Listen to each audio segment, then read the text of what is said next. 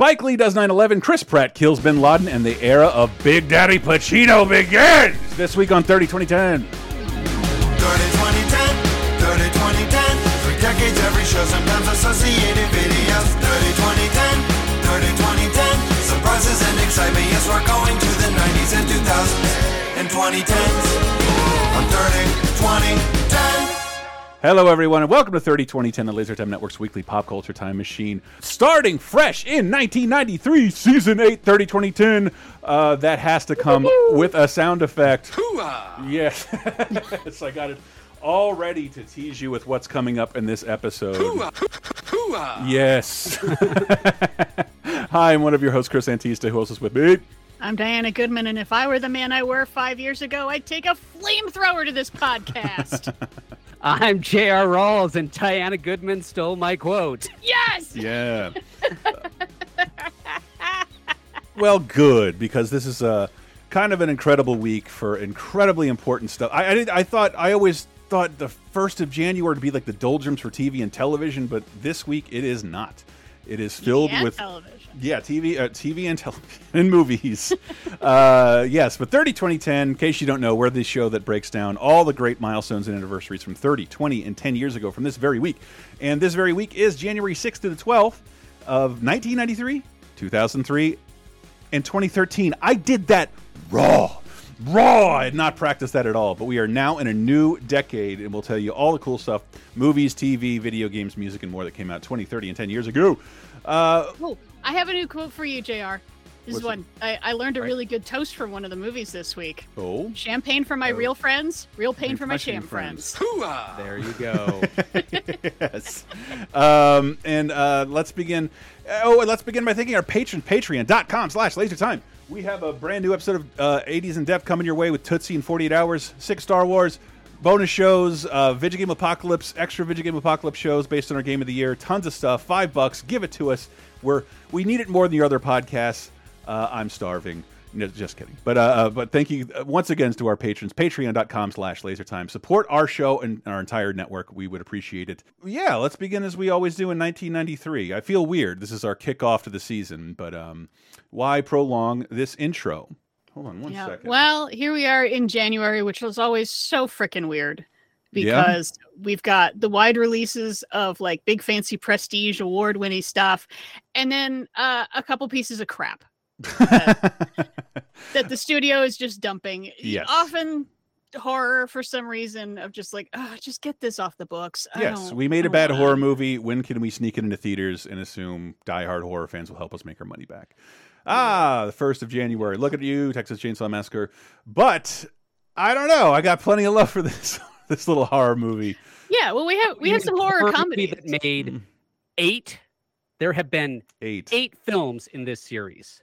Yeah, I believe uh, the star of this movie has reprised this role more than any of other his of his other more famous roles. Yeah. yeah, um, even Harry Potter. Uh, but that, of course, I'm talking about Mark Holton, Jennifer Aniston, and of course Warwick Davis in Leprechaun. Legend has it that leprechauns live at the end of the rainbow. They bring good luck, and they never hurt anyone. Unless someone steals their gold.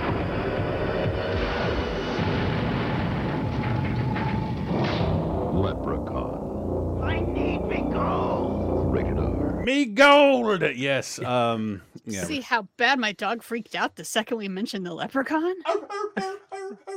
no, He knew he ate scary. I don't have shoes to throw at him. I'm a dog.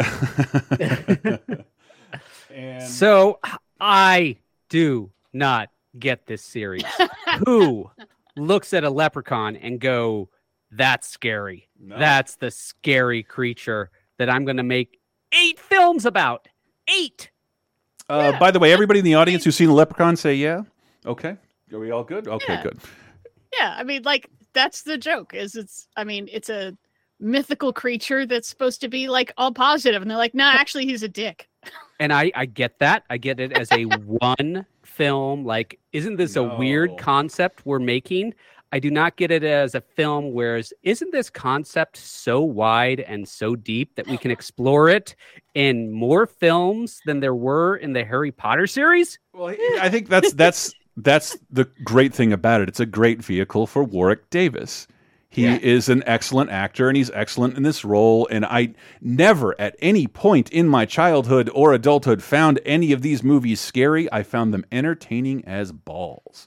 They are And silly. To be fair, my college had a bad movie night, and we watched Leprechaun in the Hood, oh yeah. and Mhm. it was a perfect movie for that atmosphere. So Oh, I yeah. get it. Uh, and Warwick did want this role. Up to this point, 100% good guys. He's only playing the Boy Scouts, the nice Ewoks, the uh, uh, Willow. hobbits. Willow. What are they? Pecs, or is that Pecs. pejorative? No, that's a No. slur. Pejorative? You that is not your word. My. They're totally hobbits. Come Yeah, on. totally hobbits. Totally not hobbits.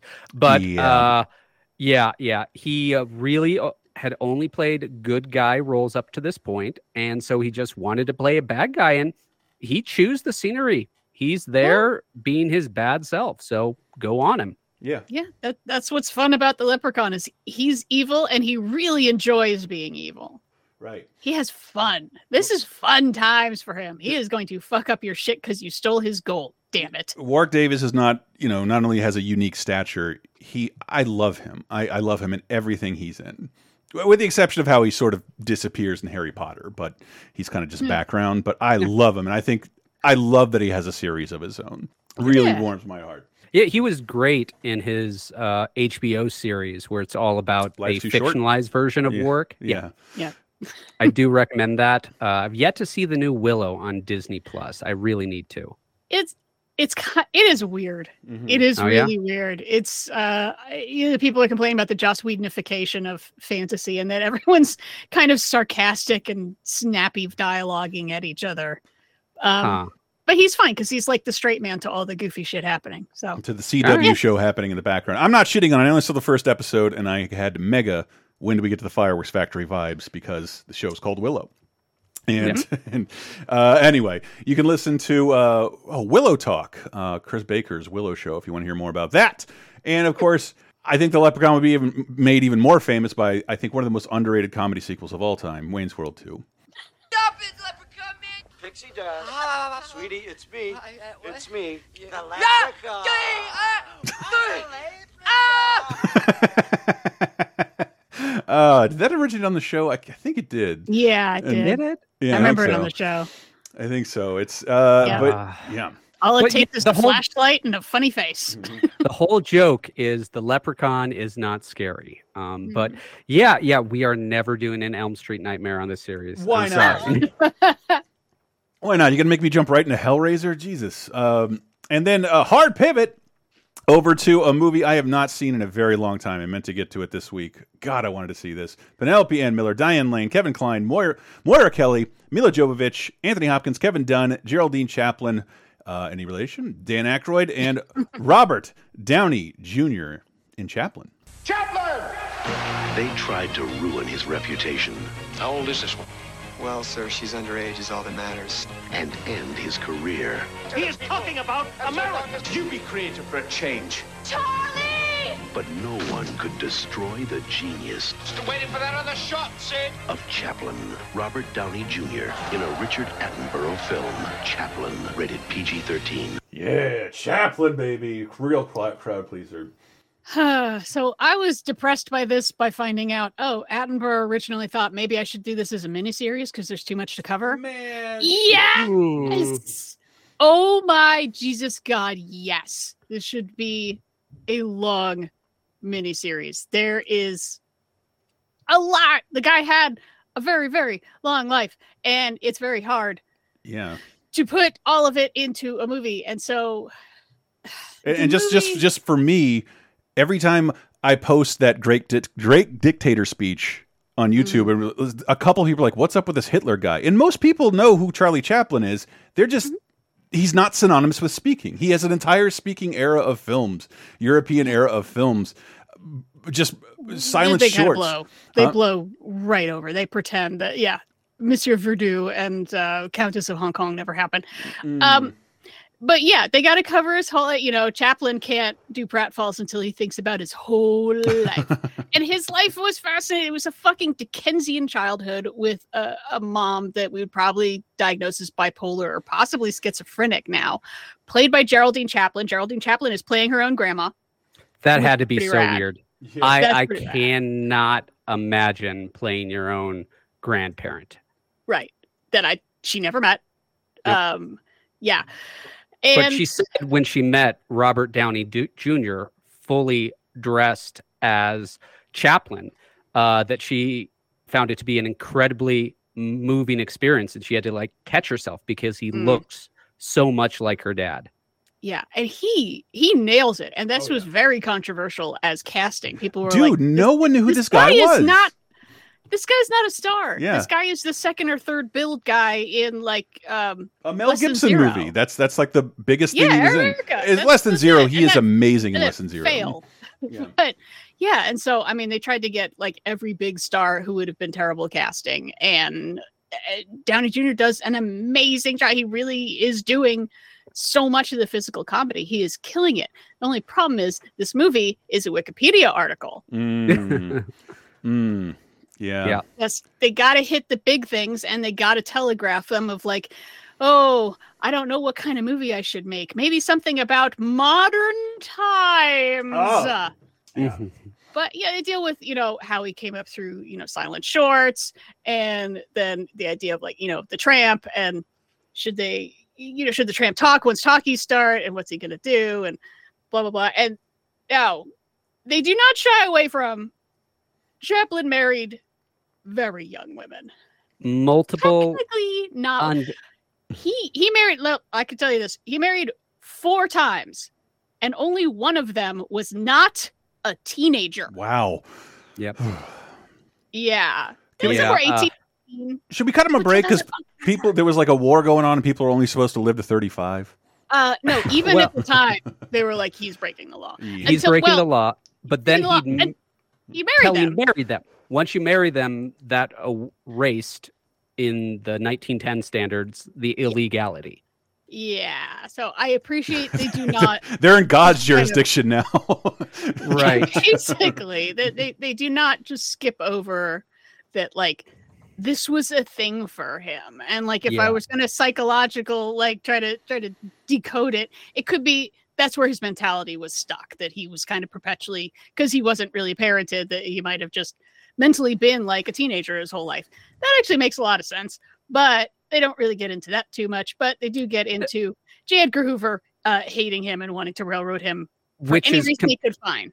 completely fictitious. There is not the slightest bit of evidence J. Edgar Hoover ever had the slightest personal interest of Charlie Nah. Chaplin. What it is is Yeah. J. Edgar Hoover had files on everybody. yep. So Yeah. anytime you need to have a historical drama, you can always go, "Where? Why? J. Edgar Hoover had a file on our protagonist, therefore we can put J. Edgar Hoover in our film, right?" Especially if he's a commie. Yeah, no, they thought he was a communist because he practically was. He was a pretty ardent socialist. And he accepted a communist award, and he met with a communist leader, and the Yeah. movie does not want you to think about that. At Yeah. No, no, they Yeah. want you to think that, like, oh no, he's a, a good guy and the FBI is being mean to him, which fair. That that is fair, but yeah, I mean, he got kicked out of the country. They they removed his visa, and he wasn't allowed back in until uh, the Oscars right before he died, which is where the movie ends. Which I recommend you look up the actual clip because they cut it off before he talks, and the original clip is devastating. oh my goodness, it's incredible. So it's that's a good place to end the movie. Um, I loved. I mentioned I Oh, was yeah. watching this to my husband, and the only thing he remembered being 14 in 1993 was it's a PG-13 movie with multiple titties. the 1990s were far more sexual than today. I know people tend to think uh, history runs in a straight line. It does not. It loops, it turves, it does whatever, does not run in a straight line. Movies, television, music, not video games, but other than that, all major media in the 1990s far more sexual than today. Yes, I think they we Yep. get a Uh, term for that objectification, where a, Yeah, a little but- kid in school could be handed a St. Pauli girl beer poster for free. Like, yeah, boobies on the wall. Yeah, like there's no reason Diane Lane can be wearing a negligee, but she's not. Okay, that that's Yeah. cool. Like overall, it's good. It's a good basic introduction. Like I said, it's like it's a Wikipedia article. You you want the greatest hits, you want the background that you didn't know. Fine, it's a well-made film. Everyone's really good in it.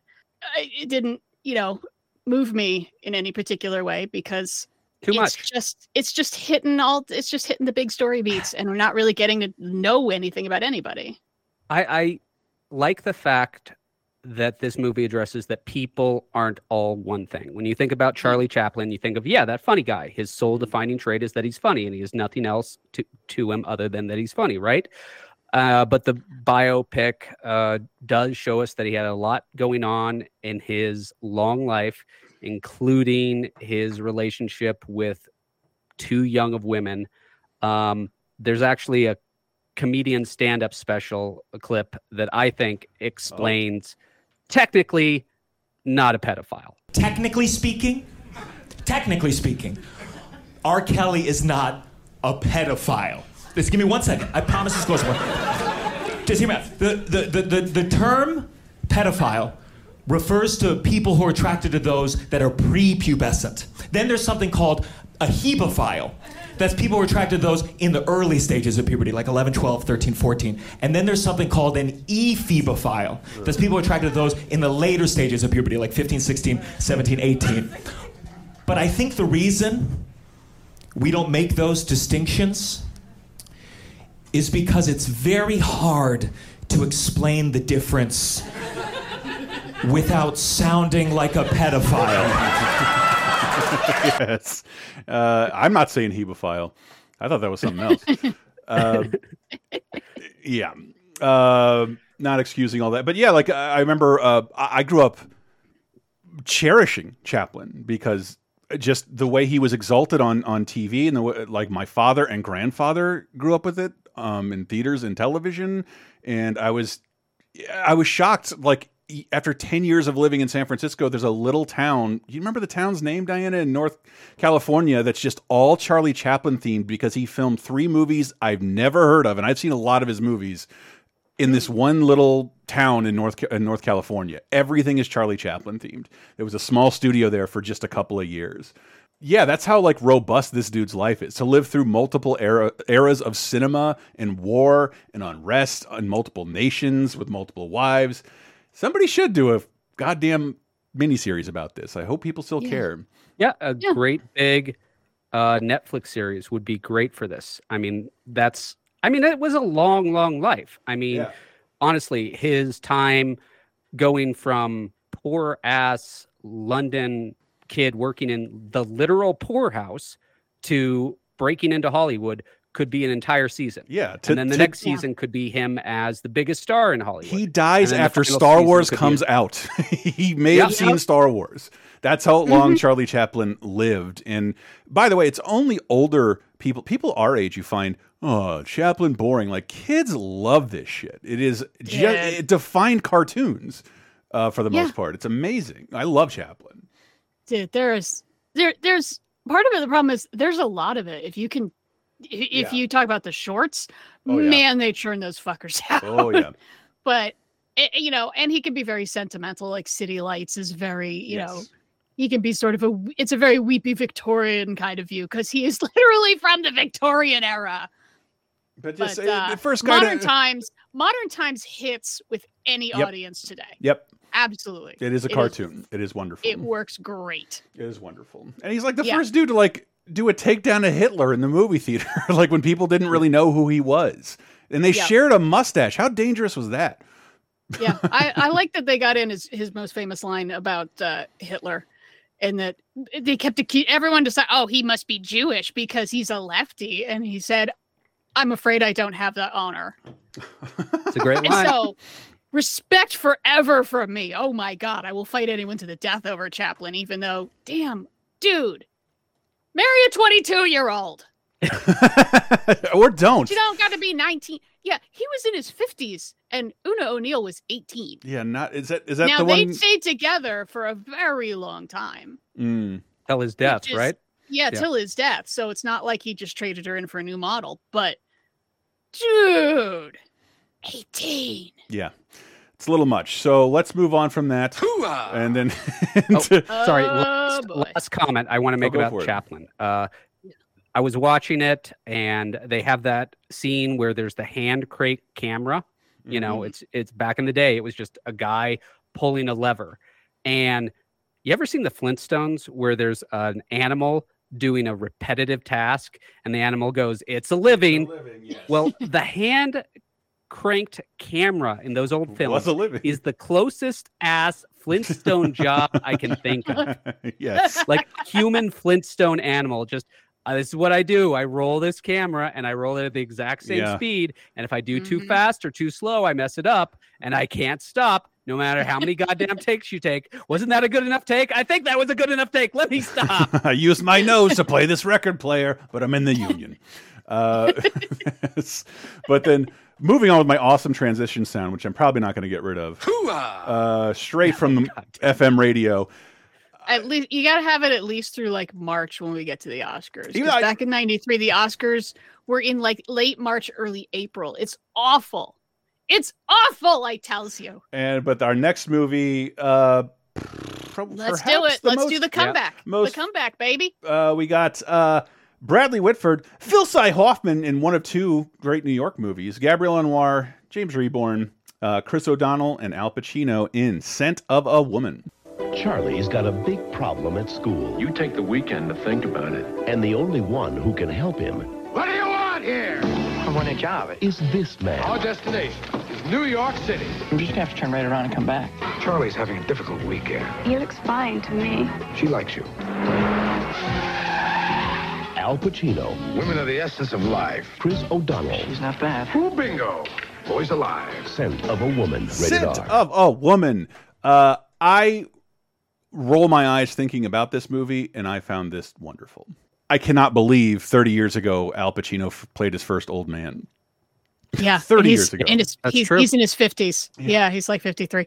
Yeah, this this one for me was kind of like a few good men, where it's like I know this movie, I remember this movie, and then actually spend the time to watch every minute of it. And unfortunately, Son of a Woman is longer than it needs to be. It's two and a half hours, and being like, oh right, that's why people like this at the time. This actually is working pretty damn well, and considering Pacino had arguably not had a hit No, I I- like. since like, Scarface. Yes, that's what I was looking at. He's really? like he's Ten years? he's like five movies, five starring roles removed from Scarface with this movie, and everyone in between, he's uh, kind of soft spoken, except for his role in Dick Tracy, where he's screaming his ass off.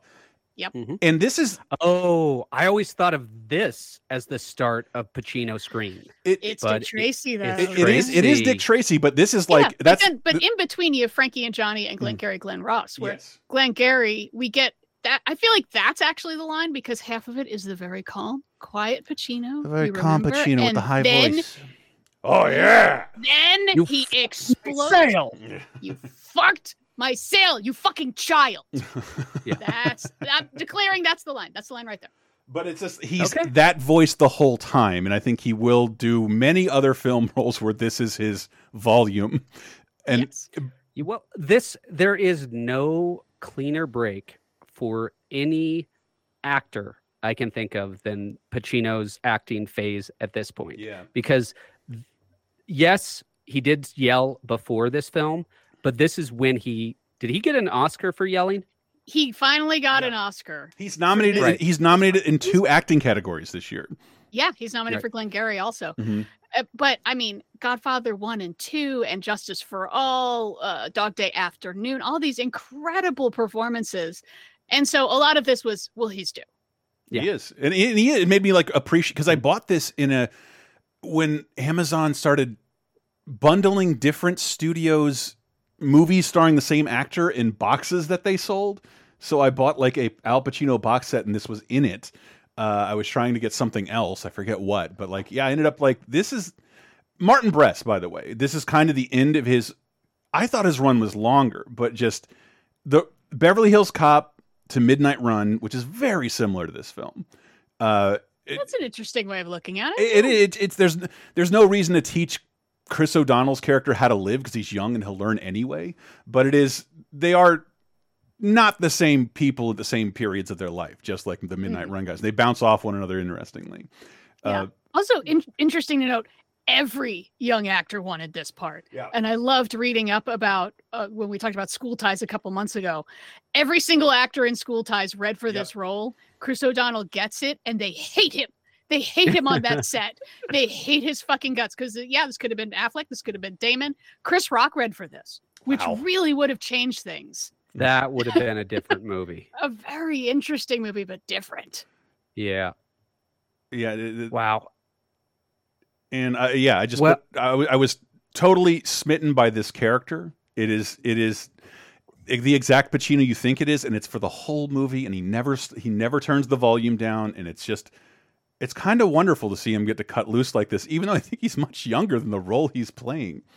Uh, Well, he's been uh, through a hard life. His character has been through a hard life. yeah, Went through a lot of stuff. It's not the years, it's the mileage. And then he's obviously been in a alcoholic uh, downward spiral Yes. By the living time in- we see him in this film. living in a mother-in-law suite in We his children's house, and he is Chris O'Donnell is a what would you call it? A scholarship boarding school kid hired for the weekend, the Thanksgiving weekend, to basically babysit this blind, cantankerous old man, who then takes him on a whirlwind journey to New York, where, unbeknownst to Chris O'Donnell's character, he is going to kill himself at the end of a uh, Dean Martin montage of uh, New York behavior. Yeah. So, so this is the first time I've seen this film.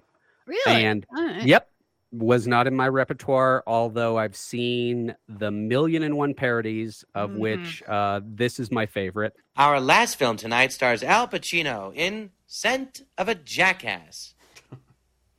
Hoo-ha! Charlie, you pimply little preppy, I'm gonna kill myself. Good. I mean it, you MTV watching mama's boy. I'm gonna pull the trigger. Fine, if it'll shut you up.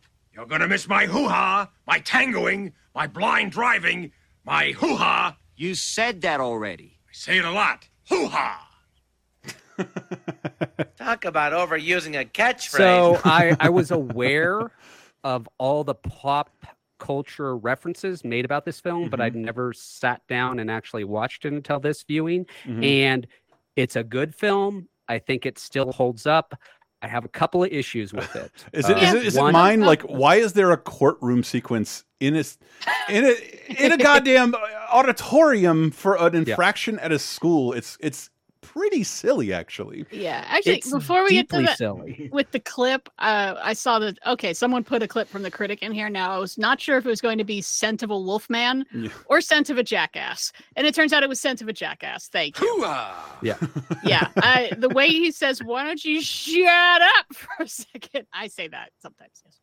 Yes. Uh, so yeah, I uh, the courtroom scene is one of my issues with it. Uh, it's it's s- deeply silly that they're having this open for the entire gym courtroom uh, for vandalism, and what got me more, and this happens in a lot of movies, so I can't completely blame Scent of a Woman, is that a stranger who has no institutional power gets up and gives a speech, and then all the people The council decides who- they don't need to deliberate. His yeah, speech was all, all the people who work for the boss of that institution turn on him basically because of the institutional speech. And I, I, I just can't help wondering how their future is going to go. You know, Debbie's going to go to the dean and say, "Hey, boss, I, I know I've used up all my time off for the year, but uh, do you? I, I need to go see my kid in uh, Florida. Do you think I could get a little extra time?" And the boss will just go, "You know, normally I do that, but a random stranger just gave a very impassioned speech about the importance of following proper vacation protocol. So, no, Debbie, the answer is no." and and the testimony we held this whole tribunal for, for which none of it works. We're going to charge these kids anyway. So like it, it all it all was like absolutely sen- it, it's it, it's almost It was more silly than that because Yeah. these kids are speaking over a loudspeaker to the entire school. school, as they're uh, dumping paint on the prince, the dean's car, and it's like, well, that was your voice. I heard you. Yeah. That was your voice. So you're expelled, obviously. Yeah, Um, I think and the other problem I have is that Chris O'Donnell character is like, uh, I'm in such a huge dilemma here. Uh, if I squeal on my friends, I get a free ride to Harvard. And if I don't squeal, I'll get in trouble. But his friends are not his friends. They're not his friends. The only thing we see No, them that's- is that's being total dicks to Chris O'Donnell. That's Mm-hmm. all we see of him. And Chris O'Donnell was not like part of the plan pranked. He wasn't like unaccomplished. He didn't go along with it. He just happened to be in the wrong spot at the wrong time. And I don't think he owes those people the slightest thing. Nope. I No. don't. No, he do- he doesn't, and I like I again in a weird parallel with uh, school ties the idea of like, no, this this is a class war, and Mm. you are here on a scholarship. They will never accept you Nope. as one of them, no matter what you do, no matter how you act, whether or not you say the G in Stadt or not. You should sell them all out because they are the enemy. Fuck the rich guys. They suck. Get them in the There's- crosshairs and take them down. Yeah, exactly. Uh, and and I think that was so cool. Also, I love uh, James Rebhorn and Philip Seymour Hoffman. James Rebhorn never quite got past "Hey, it's that guy," Mhm. but you saw him everywhere. Yeah. he was a real cool dude. And then this is Phil Cy Hoffman's kind of breakout part. oh yeah. I think He says his whole career He- changed after this. P.T. Anderson saw this and was like, "That guy, I I need to work with that guy. I don't know what I'm going to do with him." And he's One day so I'm working with that guy. Weird For me to see him play a high schooler, like my brain doesn't register as a high school Oh, man. It's like It's it's only No. because he he didn't break through until a certain age because he is built to play a dipshit boarding school guy as a young person. God, does he look the look the part?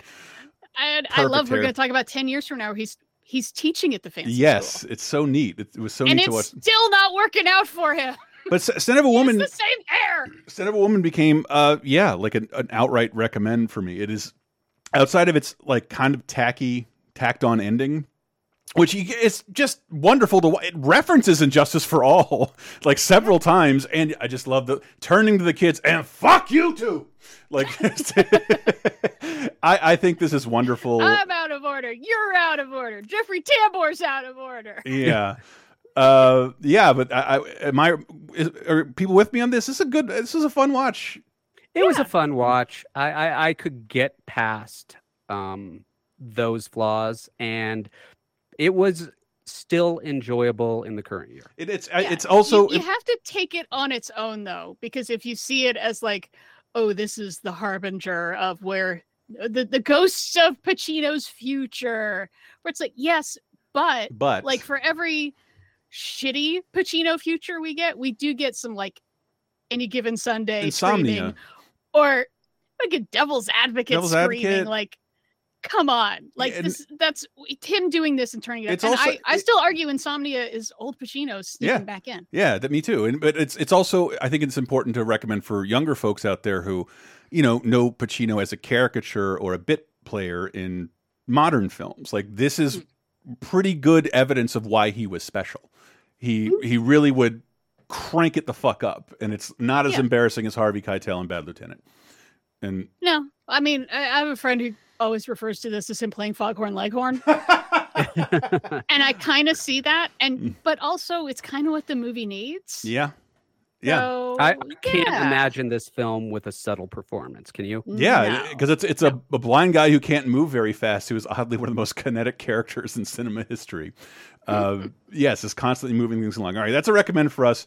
Got to get into TV because there's so much fun stuff to talk about um, this episode, including something we skated over last week: uh, the premiere of Deep Space Nine premiered as a two-hour movie in NBC primetime. And yeah, I remember this because Wasn't it syndication? it did That's go in, thought. it did go into syndication, but it premiered on Ah. NBC, if I'm not mistaken, because like this was everywhere. And I remember like the Ferengi in particular. Is that what they're called? Uh, Yeah. That made the cover of Mad Magazine the next month. Like, um, yeah, Well, the ears. Come. Yeah. totally. it's, it's a great character, and I've I've tried to get into Deep Space Nine numerous times, and Star Trek is an insurmountable amount of television, and it doesn't lend itself well to binge watching. But I've watched this premiere two and a half times in my attempt to get into like a thorough Deep Space Nine uh, run because every hardcore Star Trek fan I know and trust says this is the absolute best series. Uh, the one, the one. Well, that, it's the most adult one, and there was a lot of fan anger at the Mm-hmm. time about that Hmm. because Gene Roddenberry's whole thing is the future is better. That's it. Yeah. The future is going to be better. We're going to solve all these problems. What happens then? Deep Space Nine is very much not going in that viewpoint. Deep Space Nine is more about the most flawed Star Trek characters we've ever seen, the most dingiest we've ever seen Star Yeah. Trek. It is set on a outpost in the middle of nowhere that becomes important by accident and suddenly is now this way station where things are going back and forth all the time. You get the Casablanca effect going down. Yeah. And Nice.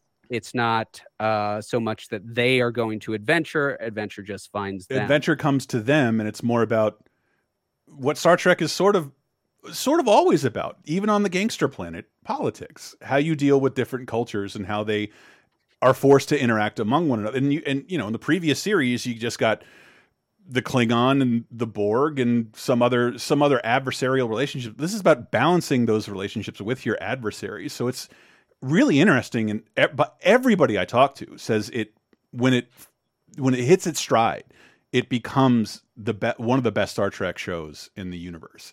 And I, I mm-hmm. was really into Star Trek at this point. This is probably the height of my Star Trek fandom, which never got that huge, but this is probably when it was the biggest because I was watching Next Generation regularly and had for a couple years. And then it was like, oh my gosh, two Star Treks at the same mm-hmm. time? Mm-hmm. I mean, that blew my mind at the time that there would be two Star Trek shows at the same time. does it blow your And there was mind that there's like debate. three or four simultaneous Star Treks right now and that nobody you know is watching? Yeah, that's it's pretty accurate. incredible. I'm, All that are pretty well reviewed too.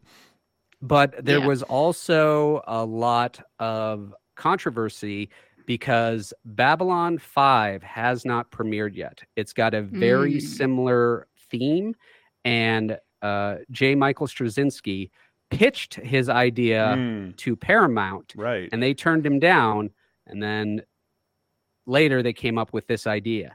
Now, Mm. I don't think it's a slam dunk because sometimes it's volcano is going to destroy Los Angeles time, or sometimes it's comet's going to hit the Earth uh, time, and you Mhm. get two movies about the same thing or two television shows about the same thing. And it's not them copying anything; it's just you know ideas are common. I mean, the idea of what if instead of a spaceship going everywhere, we had a space station that sta- Yeah. stayed in the same spot? Mhm. That's not a hard idea to come up with. Yeah, it's it's actually like more feasible for television in terms of just the set building. I'm shocked they didn't do it previously. Yeah, I know. Yeah, just about everybody I know says Deep Space Nine Nine is probably the best Star Trek show, and that I should watch it, especially because as it goes on, it becomes more and more serialized. It's not just a you know adventure of the week and then we reset. Like Yeah. there's ongoing storylines, but I know it takes them a little while to get to that. So if you're a big DS9 fan, please put in the comments like, "Where's a good starting place? Do I do I really have to start at the beginning, or can I'm I start at pitch season this. three? I'm going to pitch this again. JR's speed watch method. Go online, find Mm. list of top 20, 30 if you want to really stretch yourself, best DS9 episodes of all time. Only watch those. Except I- that there will be some yeah, subtleties would- you'll miss. Well, I, I want the overall story. If there's going to be a story arc through an entire season, I I want the whole thing, man. I don't just I want the highlights. Yeah, but you don't have time for that. You don't. Eh, And, and if you Yeah. care enough, I see JR's point. If you care enough, you can go back. But the point, Yeah. is, the point is to get the 20 taste. episodes amaze you so much you can go back you'll still enjoy it but i've done this with multiple series at this point i've been fine i have not been struck by lightning i haven't had a heart attack and died hundred- 150 watched- episodes, 150 hours of television for a show that's 20 years old is daunting. But I, Mm. I know this show is worth it because I think Sisko is one of the more fascinating captains Mhm. because he's constantly portrayed as imperfect or like. but watch the 20 best episodes and you i guarantee you will see Sisko's arc Mm. i guarantee you will get the grand feeling of having watched the entire series without having to commit that 150 hours. Uh, 20 44 minute episodes is doable. 150 episodes realistically is not. Uh, speaking of a lot of episodes, a show that is still going with over 1,500 episodes debuts this week on January 11th. Ladies and gentlemen, perhaps the longest running, running scripted show in the history of television that's not a soap opera or sports, it's both.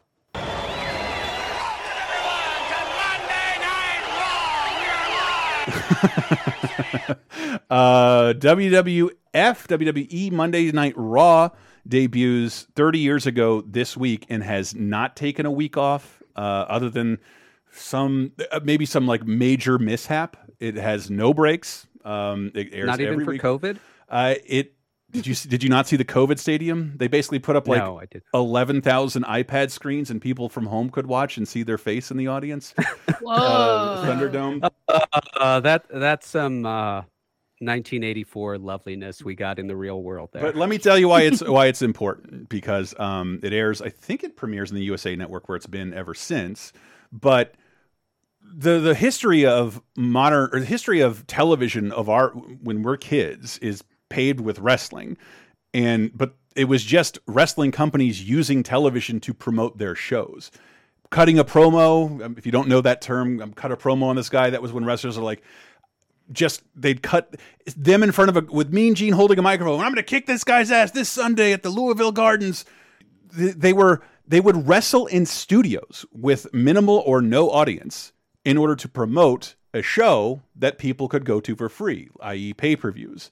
This is kind of the first thing that like no, every week we are going to be live with a lot with a live massive audience. And that hadn't that was not happening. If you look back at wrestling from the 80s you will see like people wrestling in front of like nine people or in an empty studio.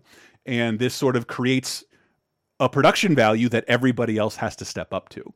And they couldn't record live every week because it turned out to be like kind of a fiasco. It gets weird. They have to pre-tape a bunch of stuff which is strange when you have an audience of hundreds of people who can spoil things and eventually they're anyway but uh but WWE Raw changes how televised wrestling is presented uh, forever after.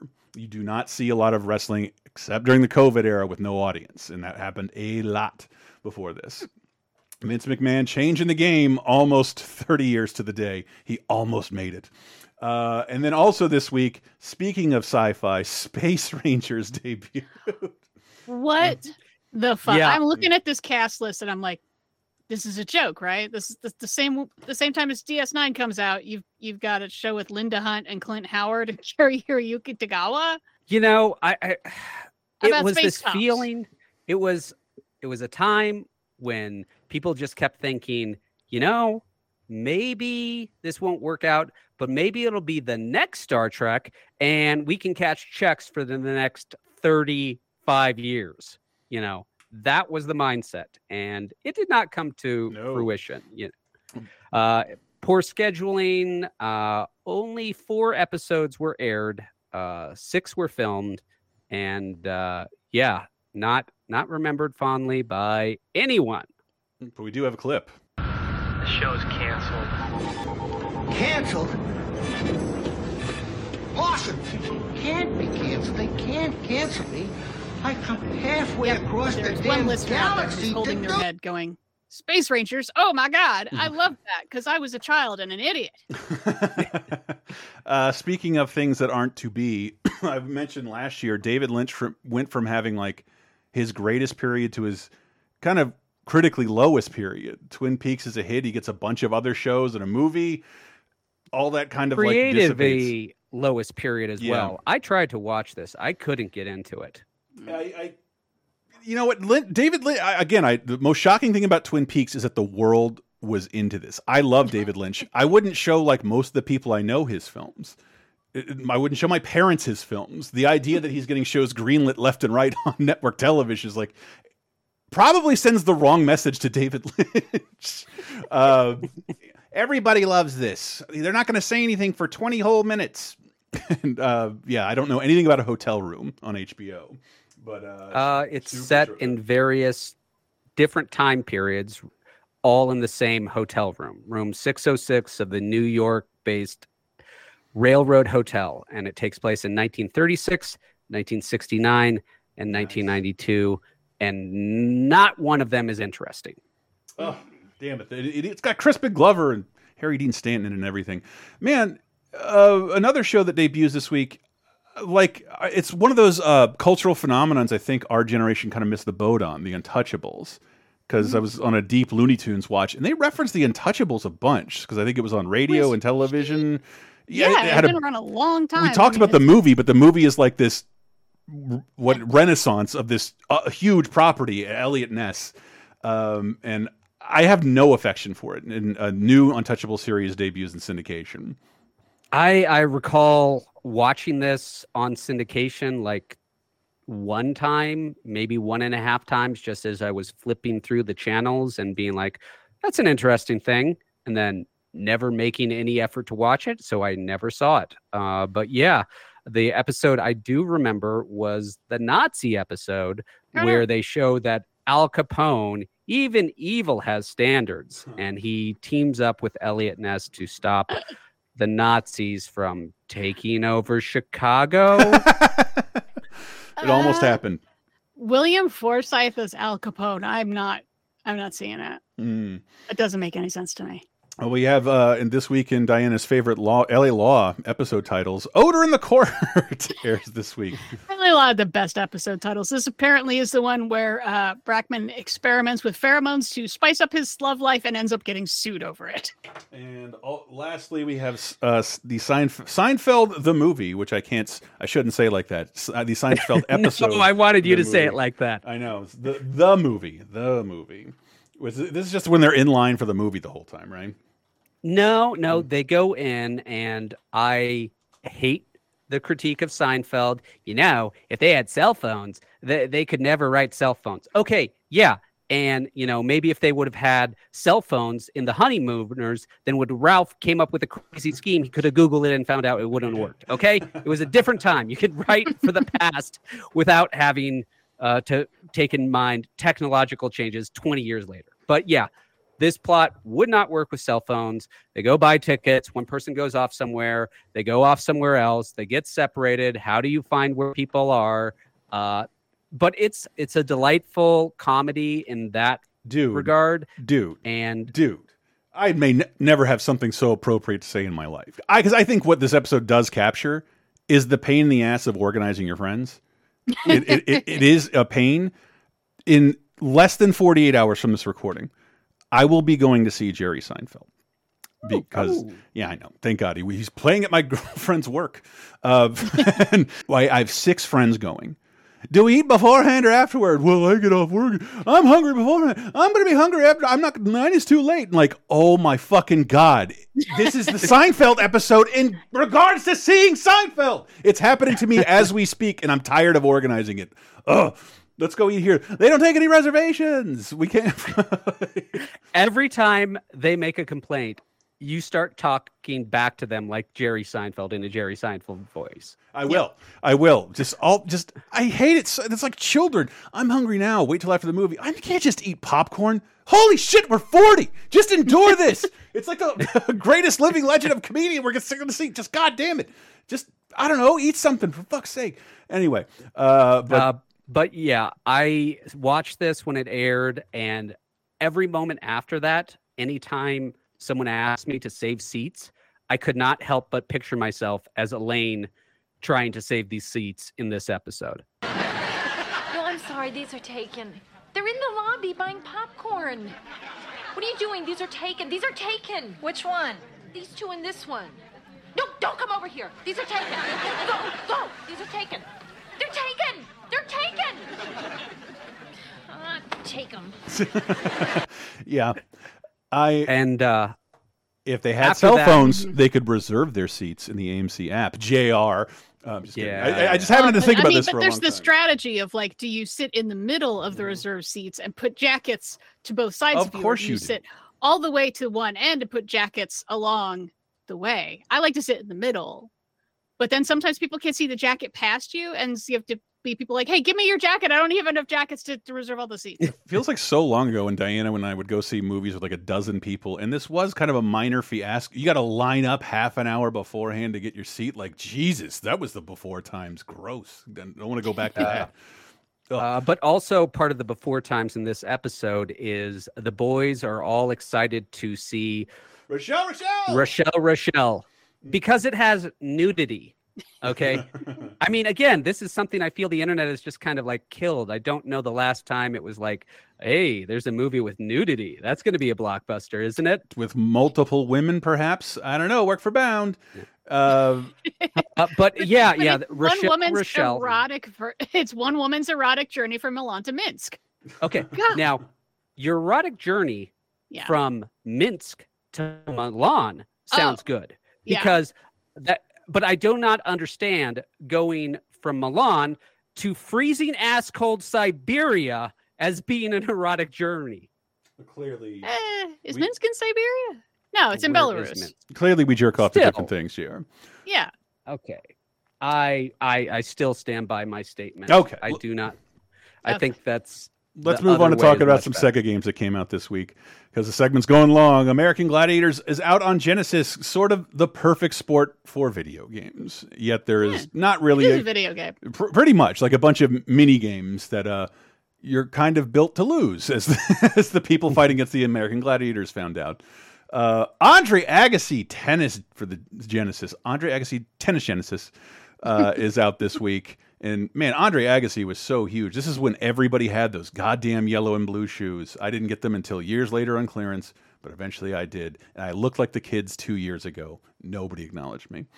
Um, other sports games, George Foreman's KO Boxing is out for a See, second. These games just really remind me that the Sega strategy was pretty much let's just buy famous people and that'll be video game, right? It's, it's how they famous people equals video how we game. break into the Western market. Because I mean, Nintendo tried it once with Punch Out and never again until Yep. Ken Griffey Jr., uh, who they owned technically. And then, oh, great moments in Sega CD audio, ladies and gentlemen. Chuck Rock uh, is out on Sega CD.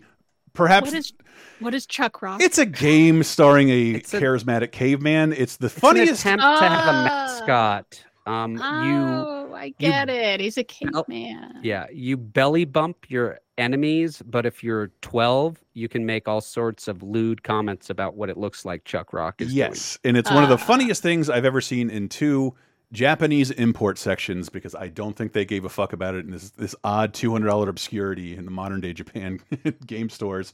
But we finally have real voice acting in Chuck Rock, the thing that was missing, the, the final ingredient. Looks like he's got the hearts to Chuck's wife, the beautiful Ophelia Rock.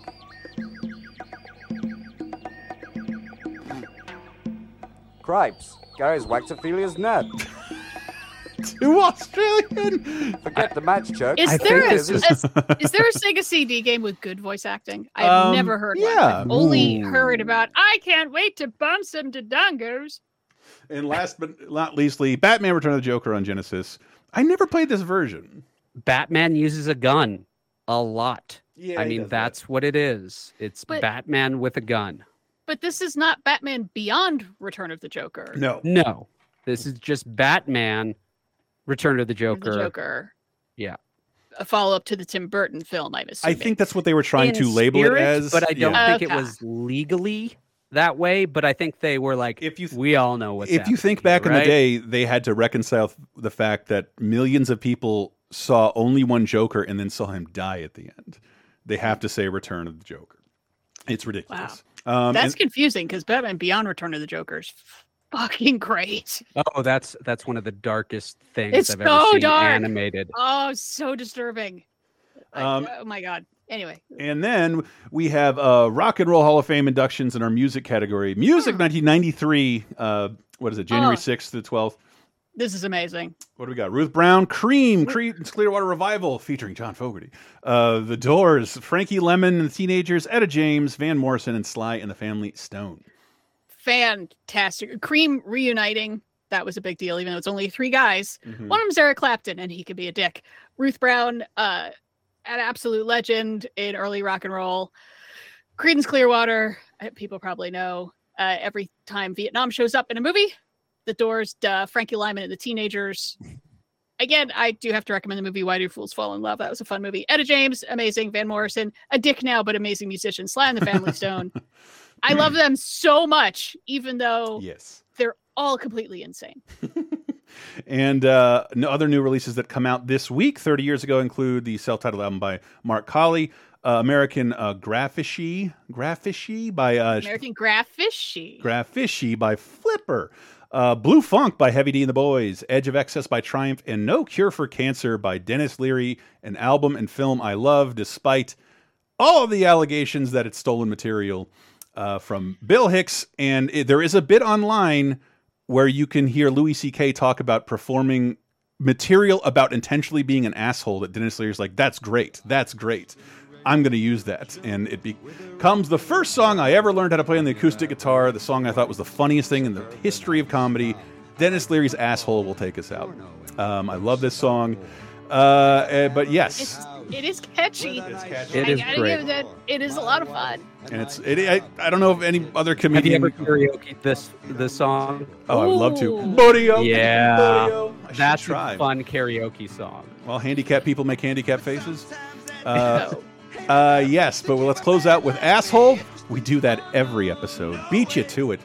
Uh, but when we get back, we got even more fun stuff to talk about in our brand new season, season premiere. That's what this is.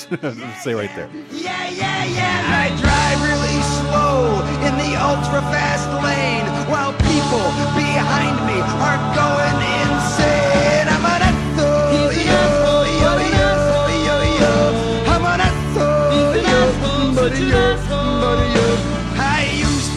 Toilets and I piss on the. Hello, fellow Nerf herders. Did you not like Last Jedi, Rise of the Skywalker, or would you just prefer a majority of Star Wars fans take a slow walk into a volcano? What I'm saying is, are you sick of Star Wars? Well, I thought I was, but my co hosts Jeremy and Adam beg to differ, except when they don't. Get ready for a whole lot of love, a whole lot of hate, and a whole lot of geeky therapy in our new series, Sick of Star Wars, with a big giant question mark, exclusively available at patreon.com slash lasertime. Here's a little taste. McClunky. There was no internet in 1980. Blah blah blah. Uh, but I, I wanted to find people's reactions to Empire Strikes Back because Yeah, it's the it's the twist, man. what was it? What was it when people walk at a theater? How were people talking about this? And it's one, it's really weird. The only cool record we have of this is Starlog magazine allowed people to write in. And you can find those on archive.org, and that remains the closest thing we have to a comment thread about Empire Strikes Back when it comes out. But what we did have was wonderful, wonderful news stories. They have audience reactions of people coming out of the theater. Although the critics are disappointed, consumers looking for an escape into fantasy this summer will have the last word. Left me confused. Didn't understand any of it. Special effects were tremendous. Really enjoyed it. Oh, I thought it was pretty good. I didn't like the ending. It could have been a better ending. Get fucked, lady.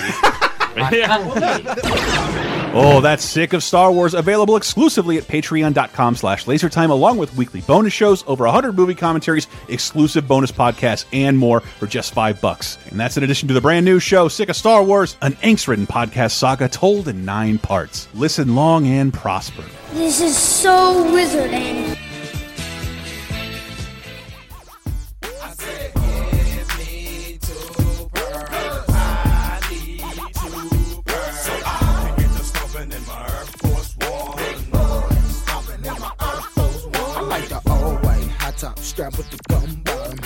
Coming to 2003, I get to say that for the first time.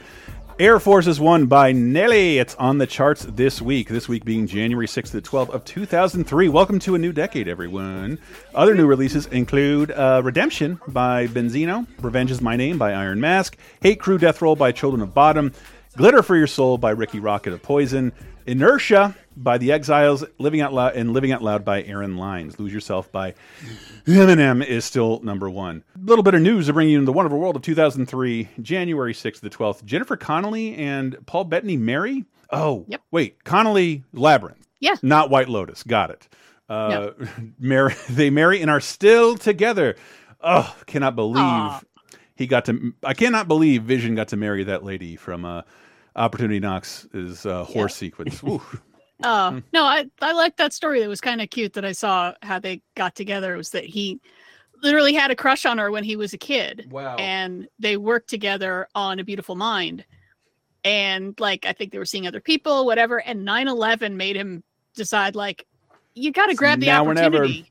Fucking roll the Yeah. dice, let's go. And now they've been married 20 years. So Amazing. Yeah. Nice. Uh, Have you ever seen like one of those video clips? It's Jennifer Connelly over time.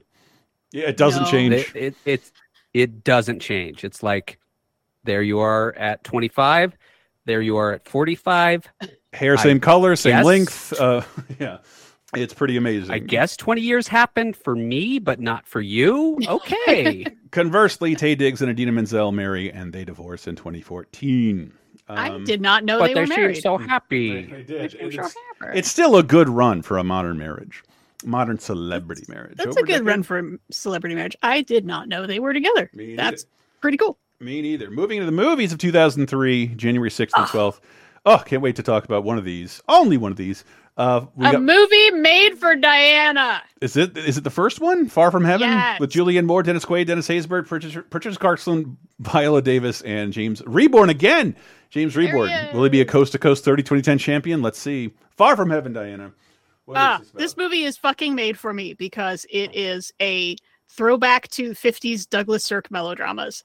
Very, very, very intentionally, like All That Heaven Allows or Written on the Wind, which are these big, lurid melodramas with like bright colors that are indicting the 50s and their forced conformity. And why can't the older woman marry the younger Rock Hudson?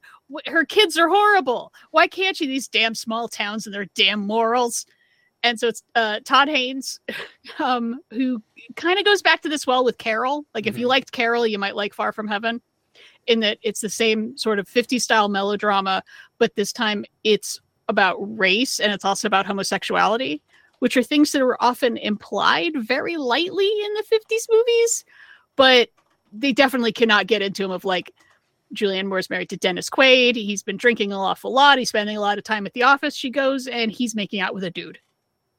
Oh. And then he's like, No, I've had this problem. I can change.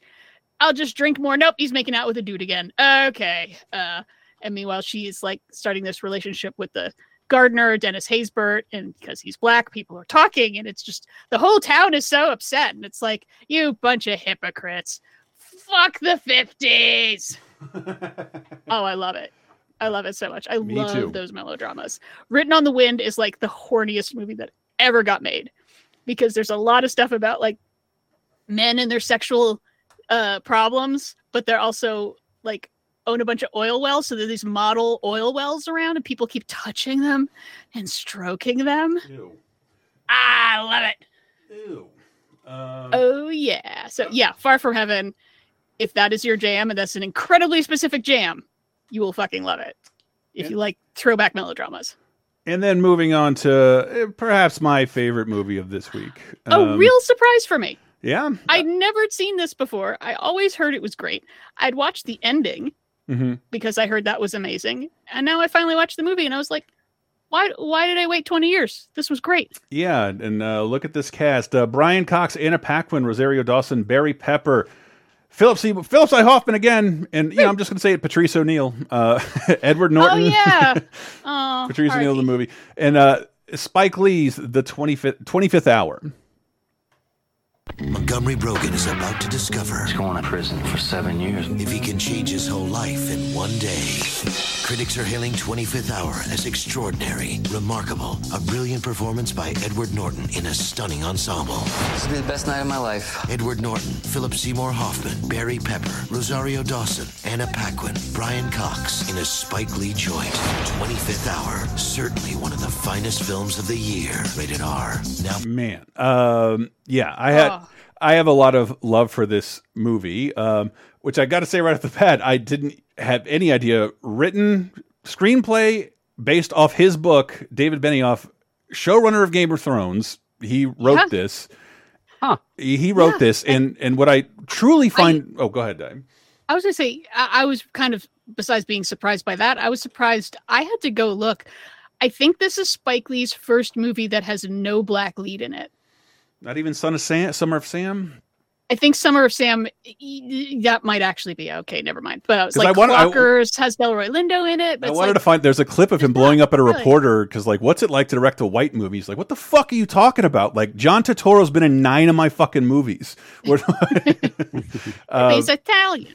yeah, I, and Spike Lee, I, I got to tip my hat to him because one, it it's in his style. This amazing little tribute to New York when we needed it most. His flavor was like the book has no 9/11 references. No, because it was written pre 9 11. Yes, but like right before 9/11. So a lot of things that are happening are still there. But like it is the first major movie to take place in a post 9/11 world. They don't airbrush out the twin towers. There's a giant dramatic scene shot at at is what is being cleaned up of ground zeros at that time. And at, for I, I I don't know if someone could see this movie right now and be like, "Oh, that's amazing," but like I remember how amazing that felt to be like, fuck, my entertainment it- that's not David Letterman or Jon Stewart are acknowledging 9/11 and that our world is different. Mm-hmm. and it happens right here. And it, it happens for the first time and it cut deep then and it it instantly brings me back to that. And it Has has there been a single movie, major Hollywood movie that you would say is like the post-COVID movie? Like it's obviously set either during or after Yes. the COVID. Jackass, Jackass Forever. Yeah, the Glass Onion is the correct answer. But Jackass Forever should, certainly gets a runner-up. Uh, but you're right. You're right. You like it is a distinct flavor. A, a movie about New York that is like very in the background about 9/11. And I, Yeah, I don't Uh, like. the opening credits with the towers of light, all Mm-hmm. the different angles of when they they set up the lights to make the replace the towers with just the lights and the Terence Blanchard score, which just turns into a freaking Beethoven symphony by the end. God, it was so so beautiful. Yeah, and the the I don't like that TV spot. It's like one man has one night to change his life. I'm like, it is not about that at all. No, it, it he- is. He, it is one man has one night to say goodbye to his life. Yeah, to, it's like it's like it's you see this in movies where old people are dying or people are getting cancer, inoperable cancer, and they still have all their faculties and they go around and do all the things that they wanted to do. But Norton's got no time or money for that because he's going to jail for seven years. And by the way he describes Rikers, he's not going to make it out of there. He hasn't. he- Well, he's he's right. It was like I I mean uh, that was a, a turn towards the end. I, I'm going to spoil now. Is asking his friend to beat the shit out of him so he doesn't look pretty when he goes into into prison. He says, No, he's not going to Rikers. He's going upstate to prison. Prison. okay. The man who comes out of Rikers is not going to be the same man who goes in. 100%. Life is going to be hard, and he's and he's. It's.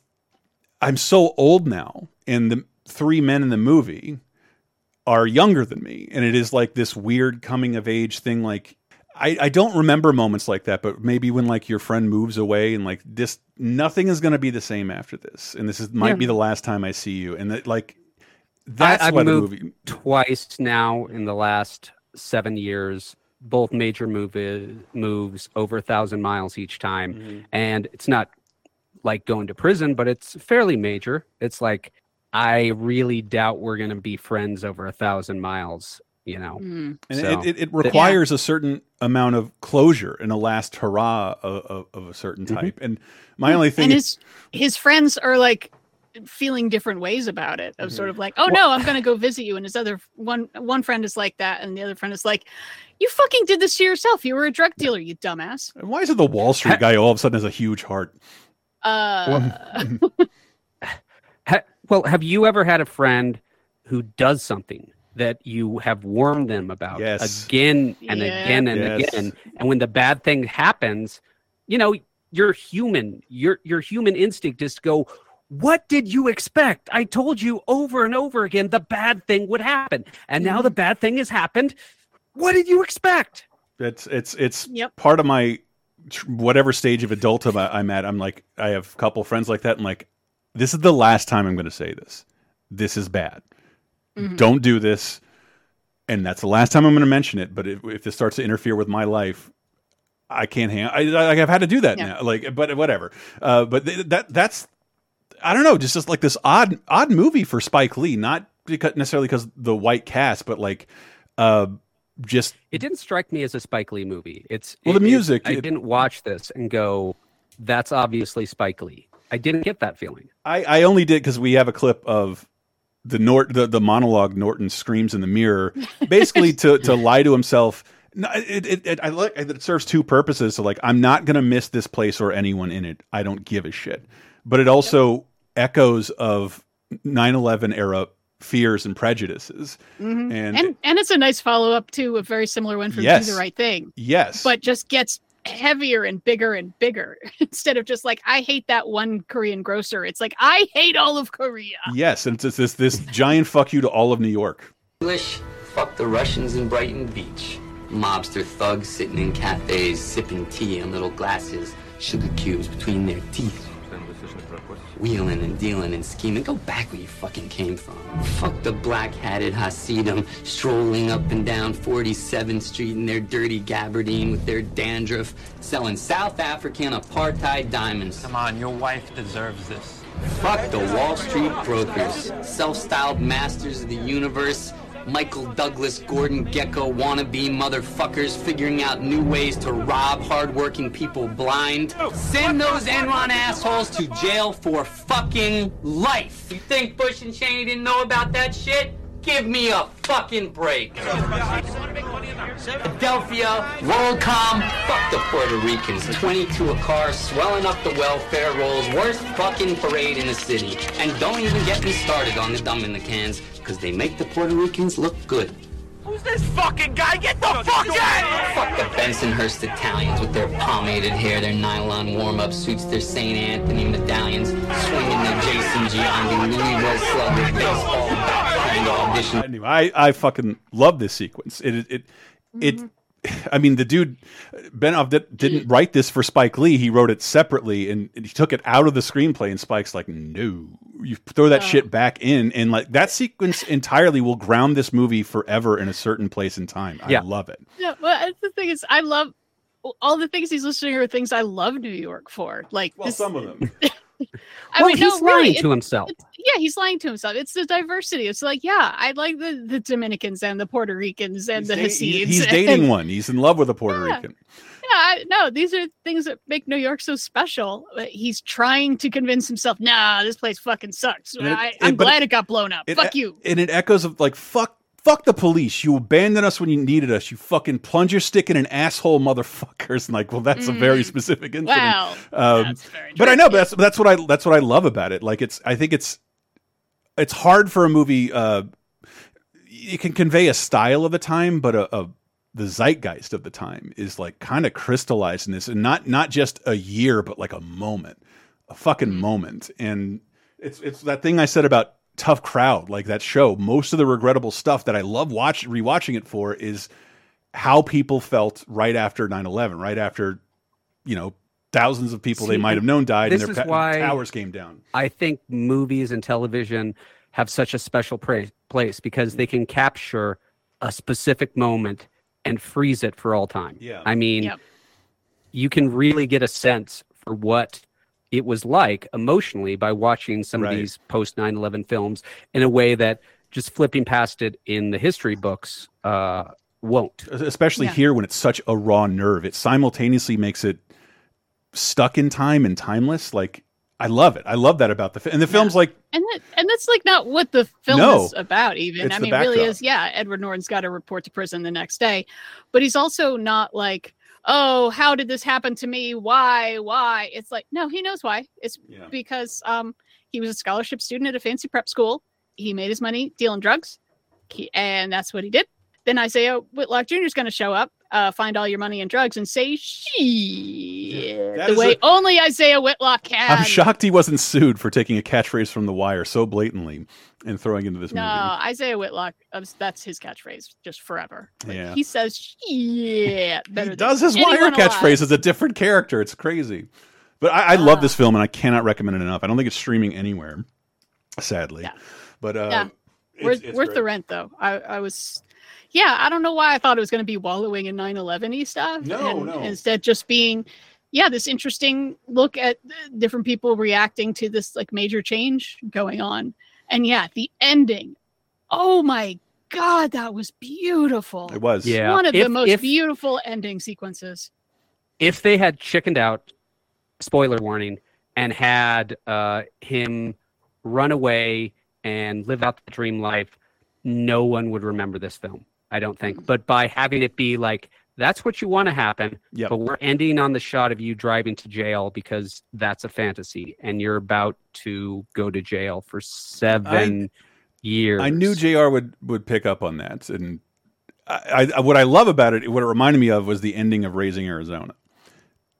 because at the end of I it, was gonna s- I was gonna say Last Temptation of seen it. Christ, but okay. yeah, but that that works too. Raising Arizona, it's like uh, you know, they give the kid back, they might go to jail, and he's like, but I also had a dream that maybe this is, my life worked out exactly as I wanted it to, and it just goes through this montage of that the the perfect ending you could have, even though you don't necessarily have it.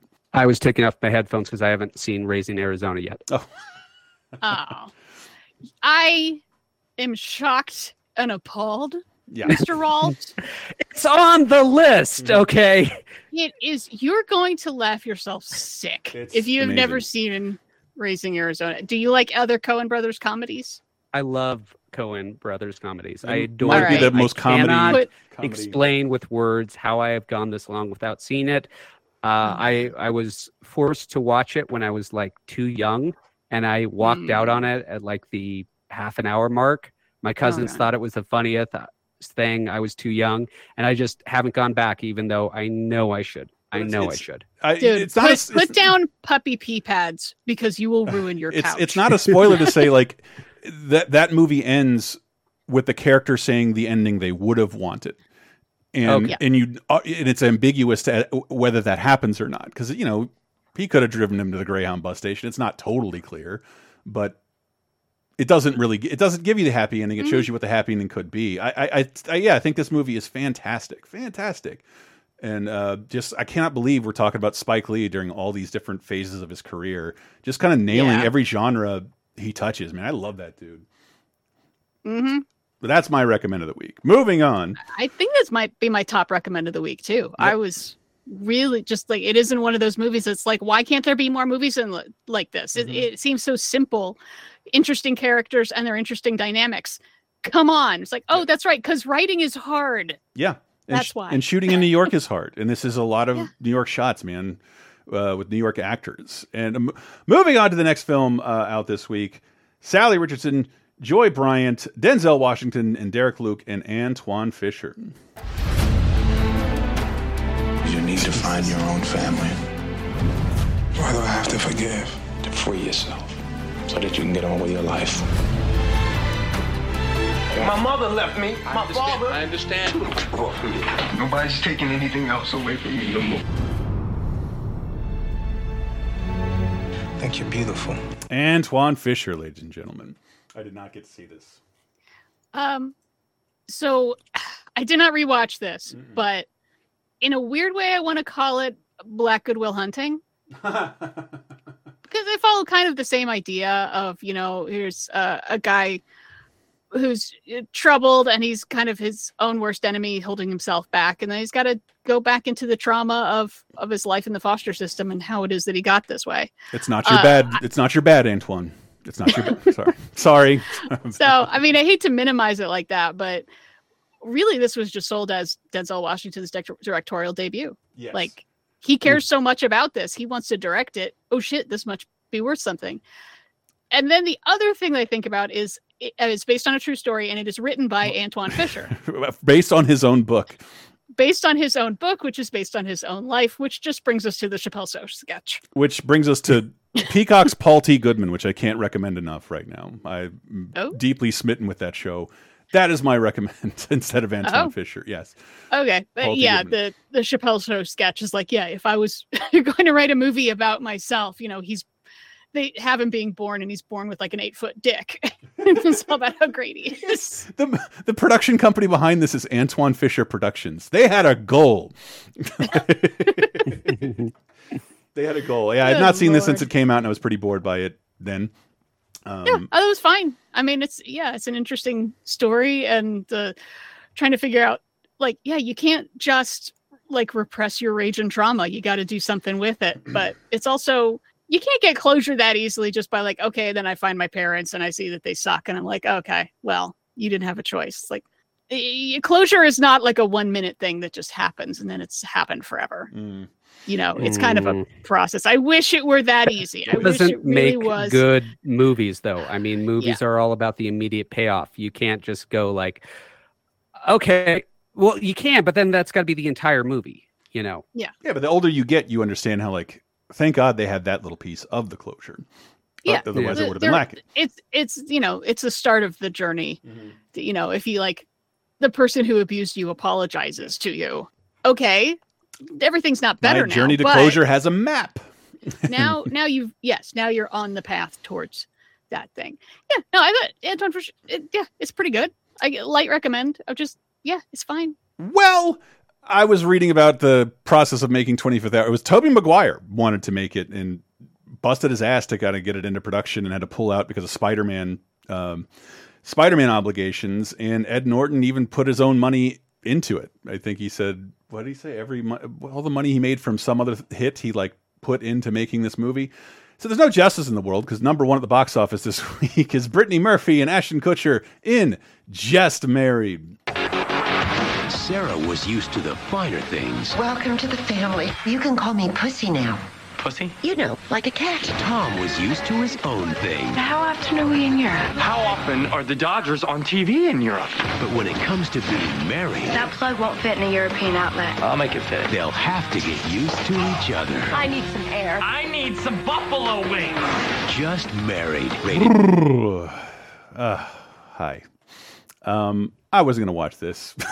I didn't watch it. I wasn't going to watch this. This is sort of what bad TV has become. Like we, that's why we don't have movies like this anymore. Wouldn't it be wacky if two newlyweds went overseas? No. well, I, I think the whole plot is she's smart, beautiful, and rich. He's beautiful, dumb, and poor. Can they get along? Yes. Chances are not. Well, Well, they got married after just a couple months, and now they're just running around being ugly Americans. Like, yeah, don't get married after just a couple months, and then uh, if you're a big dumb American, don't bother going to Europe if you're not going to enjoy being in Europe. And yes, you should definitely divorce someone if you go to Europe and you enjoy European things, and they want to watch a Dodgers game. you know how many Dodgers games there are in a year? I think like 80, 80, 100, something like that. Ridiculous. Yeah, sixteen thousand. There are sixteen thousand Dodgers games in a year because baseball goes on forever.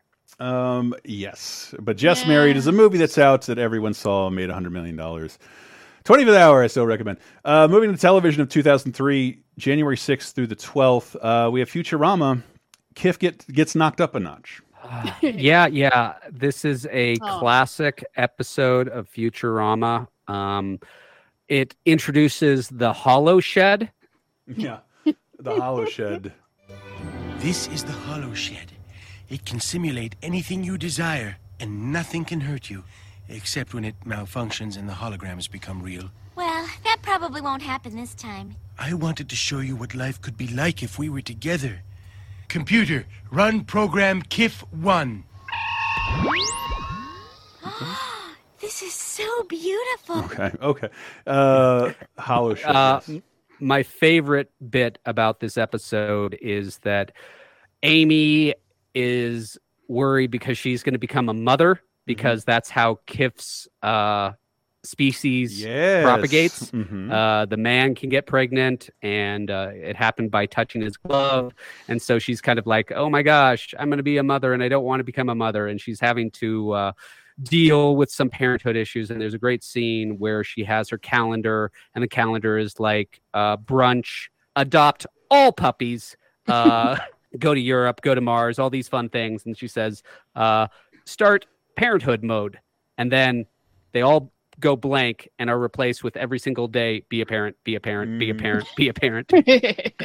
and uh, she has a party board, which is basically a surfboard, but it's a uh, like a hoverboard, but it's for Mhm. partying, obviously.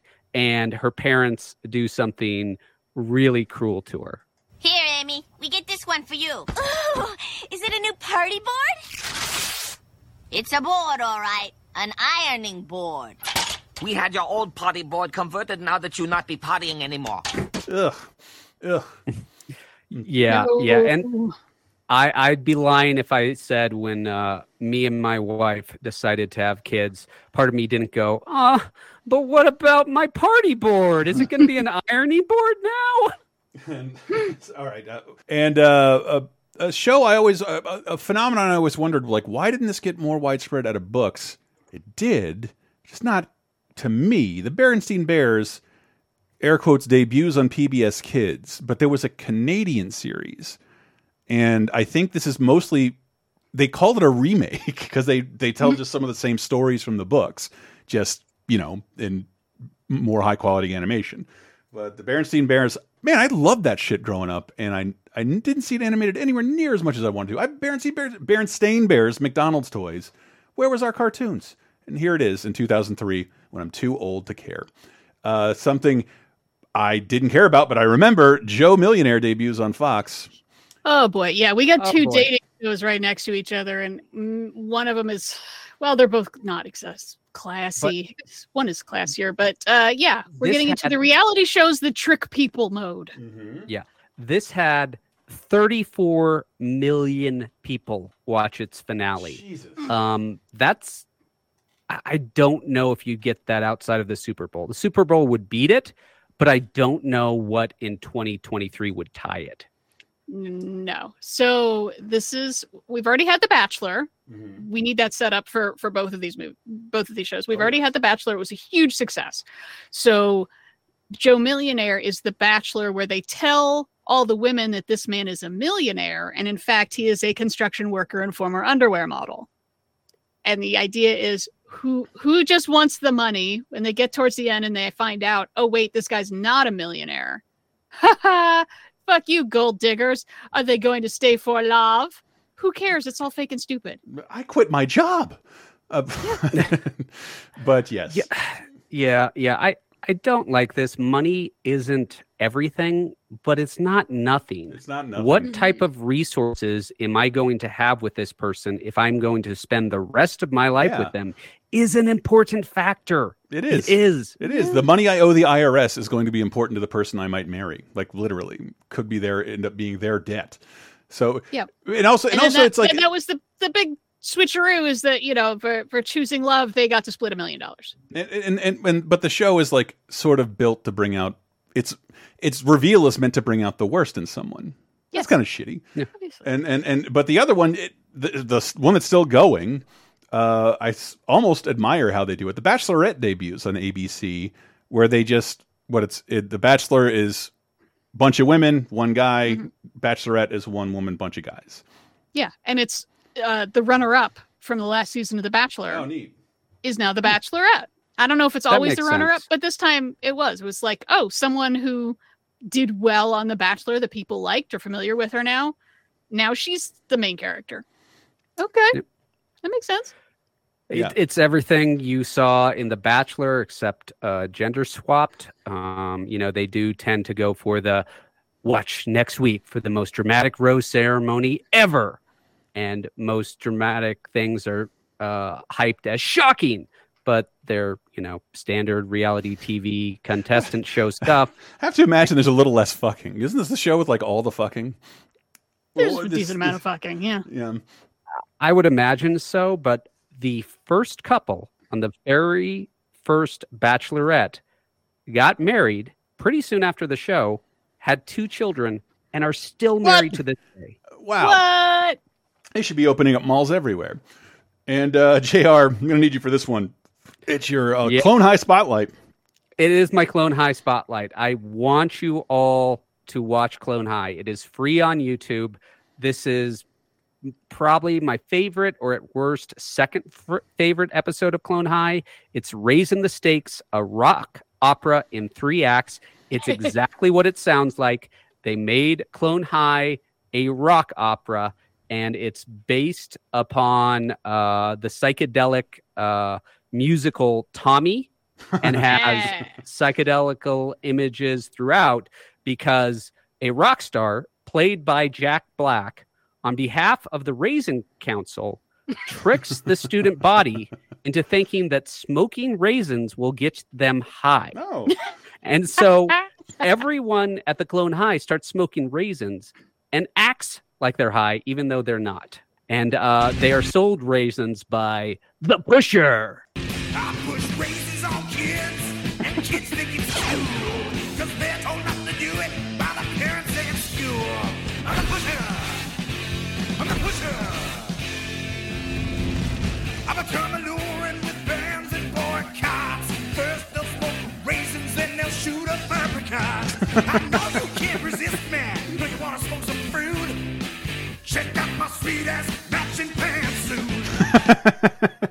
Oh God, I love Jack Black being just a mercenary singer for hire.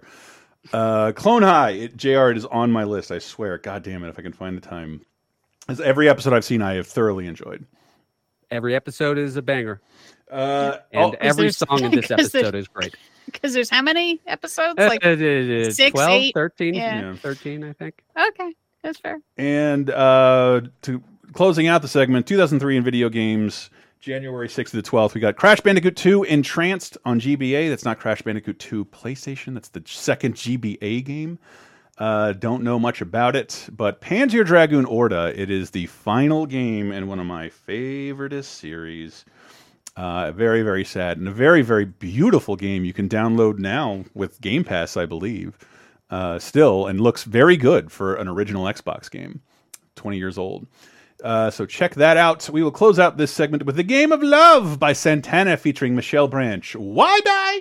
It's on the charts this week. I mean, obviously we had the Santana and Smooth and all that, and then he comes out with the follow-up album, and it does also pretty dang well, just not as ridiculous as Smooth. Go smoothly. But this has been sitting on the charts for months. My God, people just they just couldn't get enough Santana. We'll take us out, Santana. And When we come back, our first dive into 2013.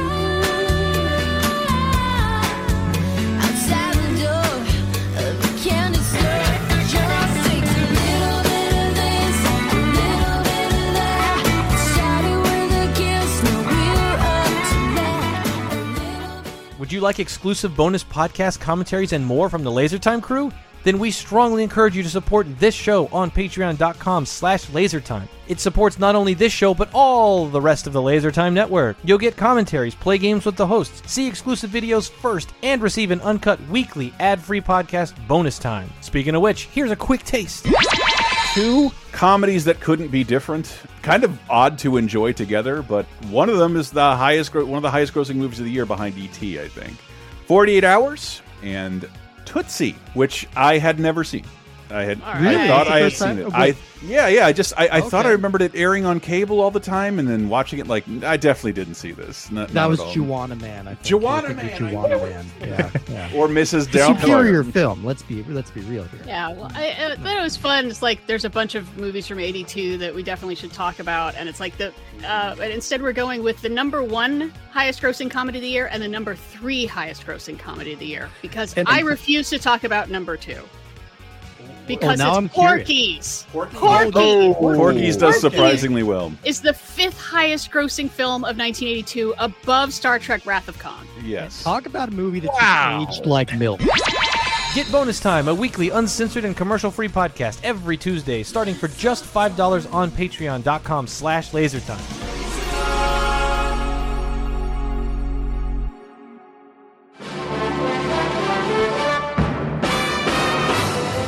Hello, Mr. Mrs. Internet and all the ships at sea. It's time for Diana's Classic Corner where we go even further back in time this week to see if there's anything worth a watch it. And for the week of January 6th through 12th, not much to talk about in movies, but I'm going to make some recommendations anyway because that's how I do. Uh, this week in 1973 saw the debut of basically the first quote unquote modern reality show, An American Family on PBS, which was, hey, let's just take some cameras and follow this family around and, and we'll see, uh, you know, what's really going on in, you know, middle class suburbia. It turns out there's problems and people have issues with each other. And I think one of the kids is gay and they were hiding it or so, yeah. So that's kind of interesting. What's more interesting to me is the film parody of this, Albert Brooks's directorial debut, Real Life, from 1979, co-written by Harry Shearer, starring Charles Grodin. So freaking funny and so understanding of where reality television would end up 50 years later. Oh my gosh, I feel like everyone living the modern era should should check out Real Life. Also, one one of my favorite trailers of all time too. I I got to throw that out. Go on YouTube and look up the trailer for Real Life, where it's like it's going to be in 3D. Why? Who's at the door? Oh, it's a paddleball champion. What does that have to do with anything? Nothing. So yeah, Real Life 1979, uh, in honor of an American family turning 50, and uh, also this week because it's just past the first of the year a whole bunch of stuff went into the public domain. And this time it's pretty good. I got three movies to recommend from 1927 they're all pretty important that i probably mentioned like five years ago but i'm going to do it again. The first talkie the jazz singer starring al jolson is now in the public domain. And now that these things are in the public domain we'll probably see much better blu-rays of them come out with like extras and stuff because they don't have to pay for the rights for the actual movie so they can dump all the money into the actual production of the dvd so the Jazz Singer.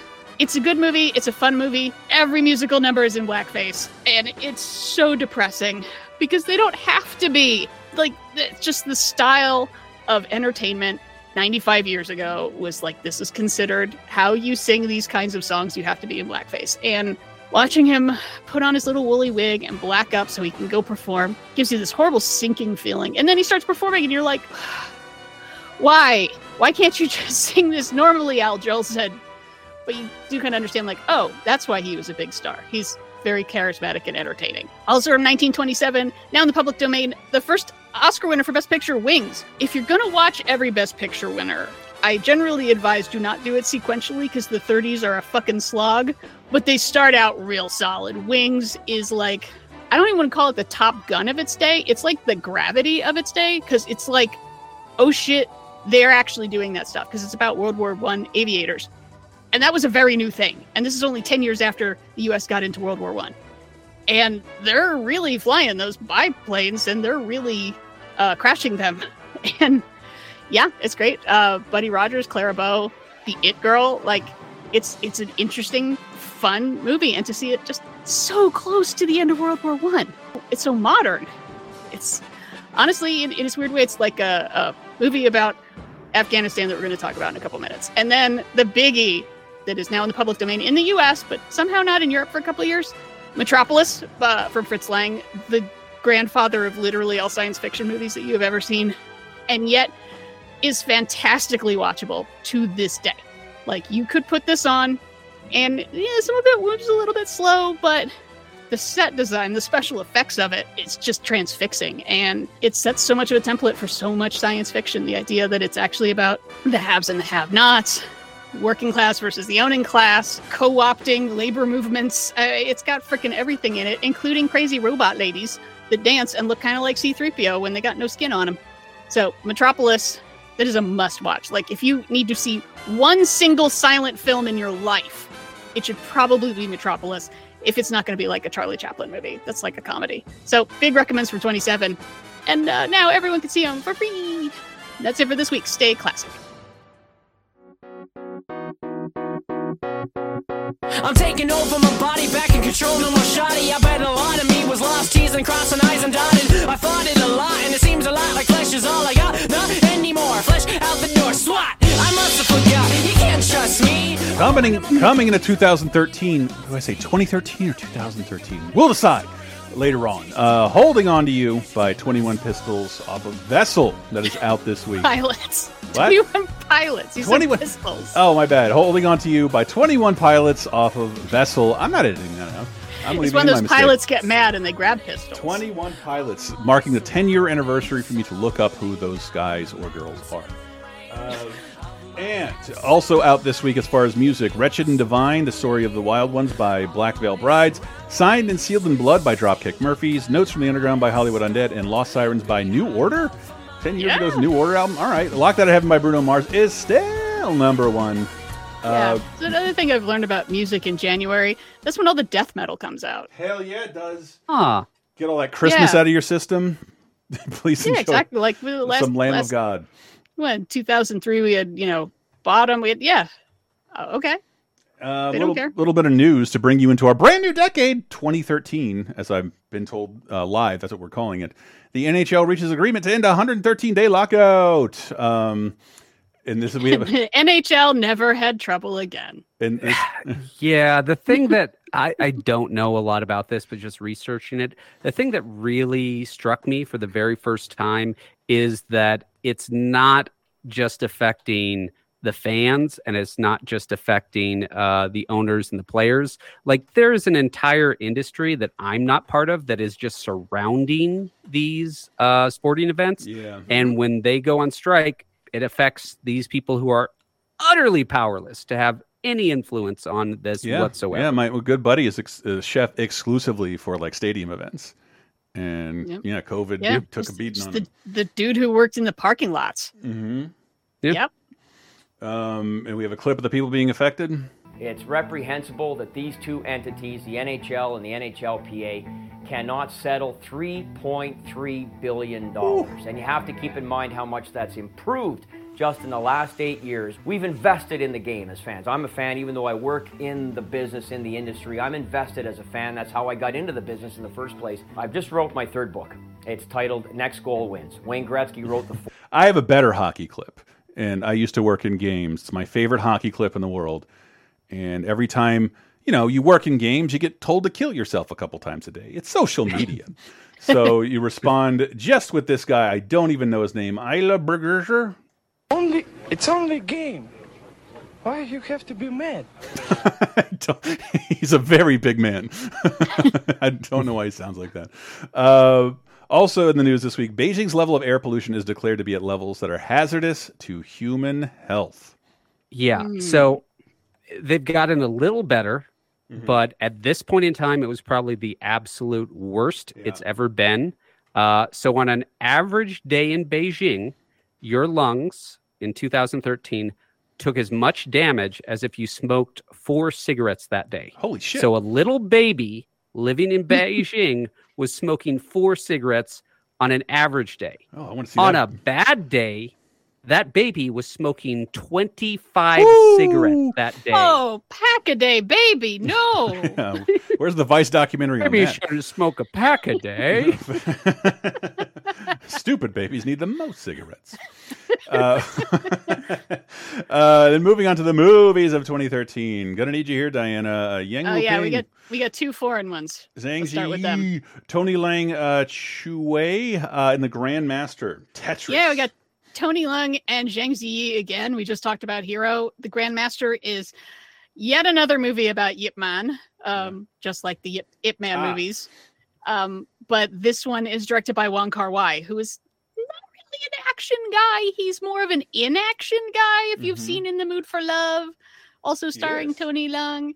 And I feel bad that I did not get to it because it's supposed to be visually stunning. Because duh, it's Wong Kar Wai then the story they said like it's a little overlong but uh the cinematography and costumes were both like won every award ever so i feel bad i have not watched the grandmaster because i've watched um i don't know like six different movies about Ip Man at this point he's kind of a cool guy and they do kind of make a lot of movies about we him get it. He's cool.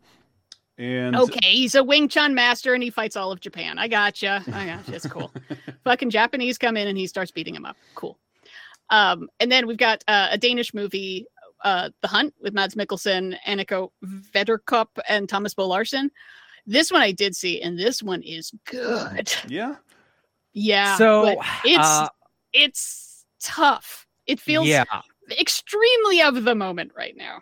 Yeah, my my wife and I started uh, watching this, uh, not really knowing what was going on. It was actually on our anniversary, and Oh, we were uh, away from the kids, having a nice romantic getaway. I just saw that it was highly rated, uh, so we just popped it on, and we watched like the first half an hour, and it was, oh, this is a nice little foreign film about a small town and a teacher who's trying to do the his best and then the bomb drops. And then it's like oh my god so that's what this movie is about and we noped out we were Yeah. that is this is not what we want to watch for our anniversary no, thank you No, because yeah, he gets accused of molesting a kid, and then it's about the the psychological damage, really, of everyone turning on him.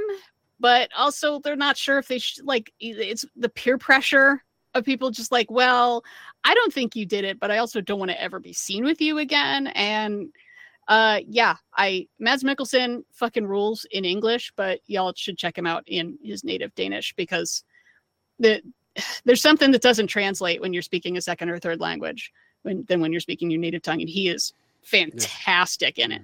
But yeah, not a happy time watch for a date night. No. No. No.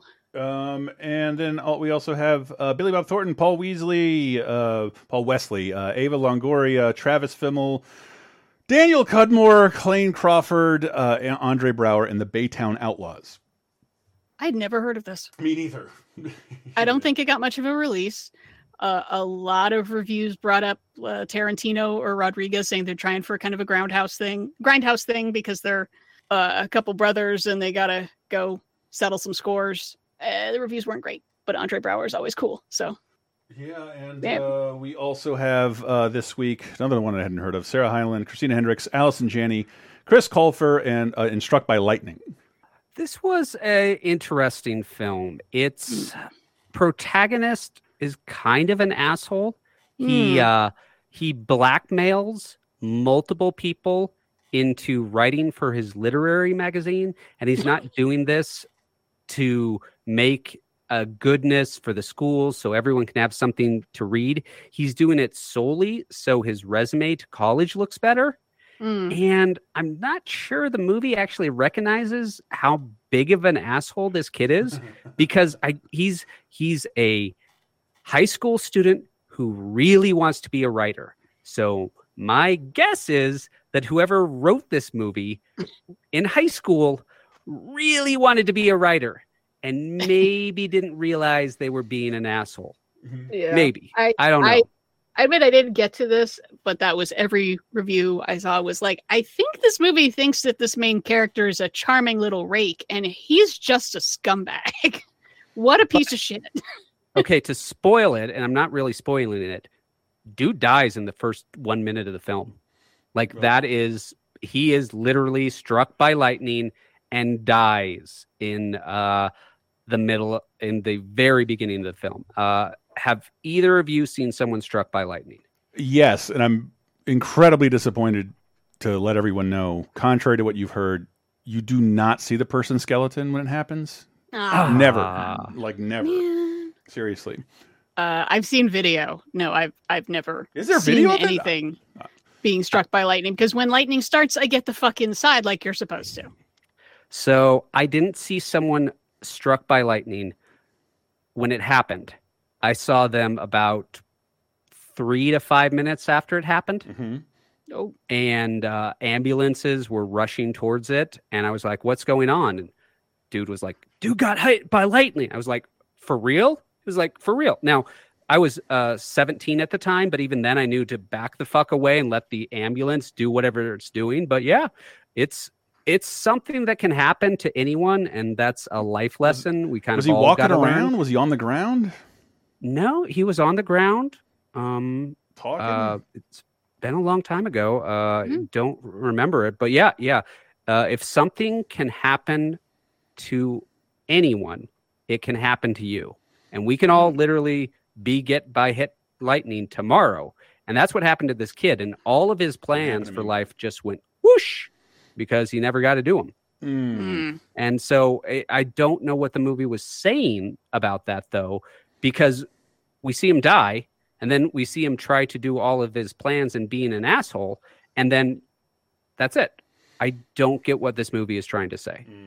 Probably just the paragraph you just did on 30 2010. That's that was their goal to be talked about 10 years later by Yeah. J.R. Rawls.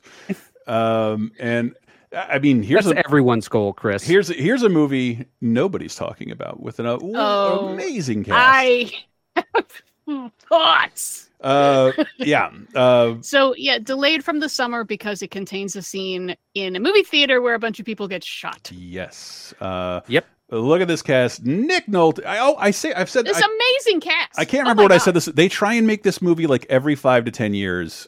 Let's do a young cast in like turn of the century uh, bank robber shit. Nick Nolte, Anthony Mackie, Giovanni Ribisi, Michael Pena, Robert Patrick, Josh Brolin, Sean Penn, Emma Stone, Ryan Gosling in Gangsta Squad. Gangster Squad. You want to take me away from all this and make an honest woman out of me?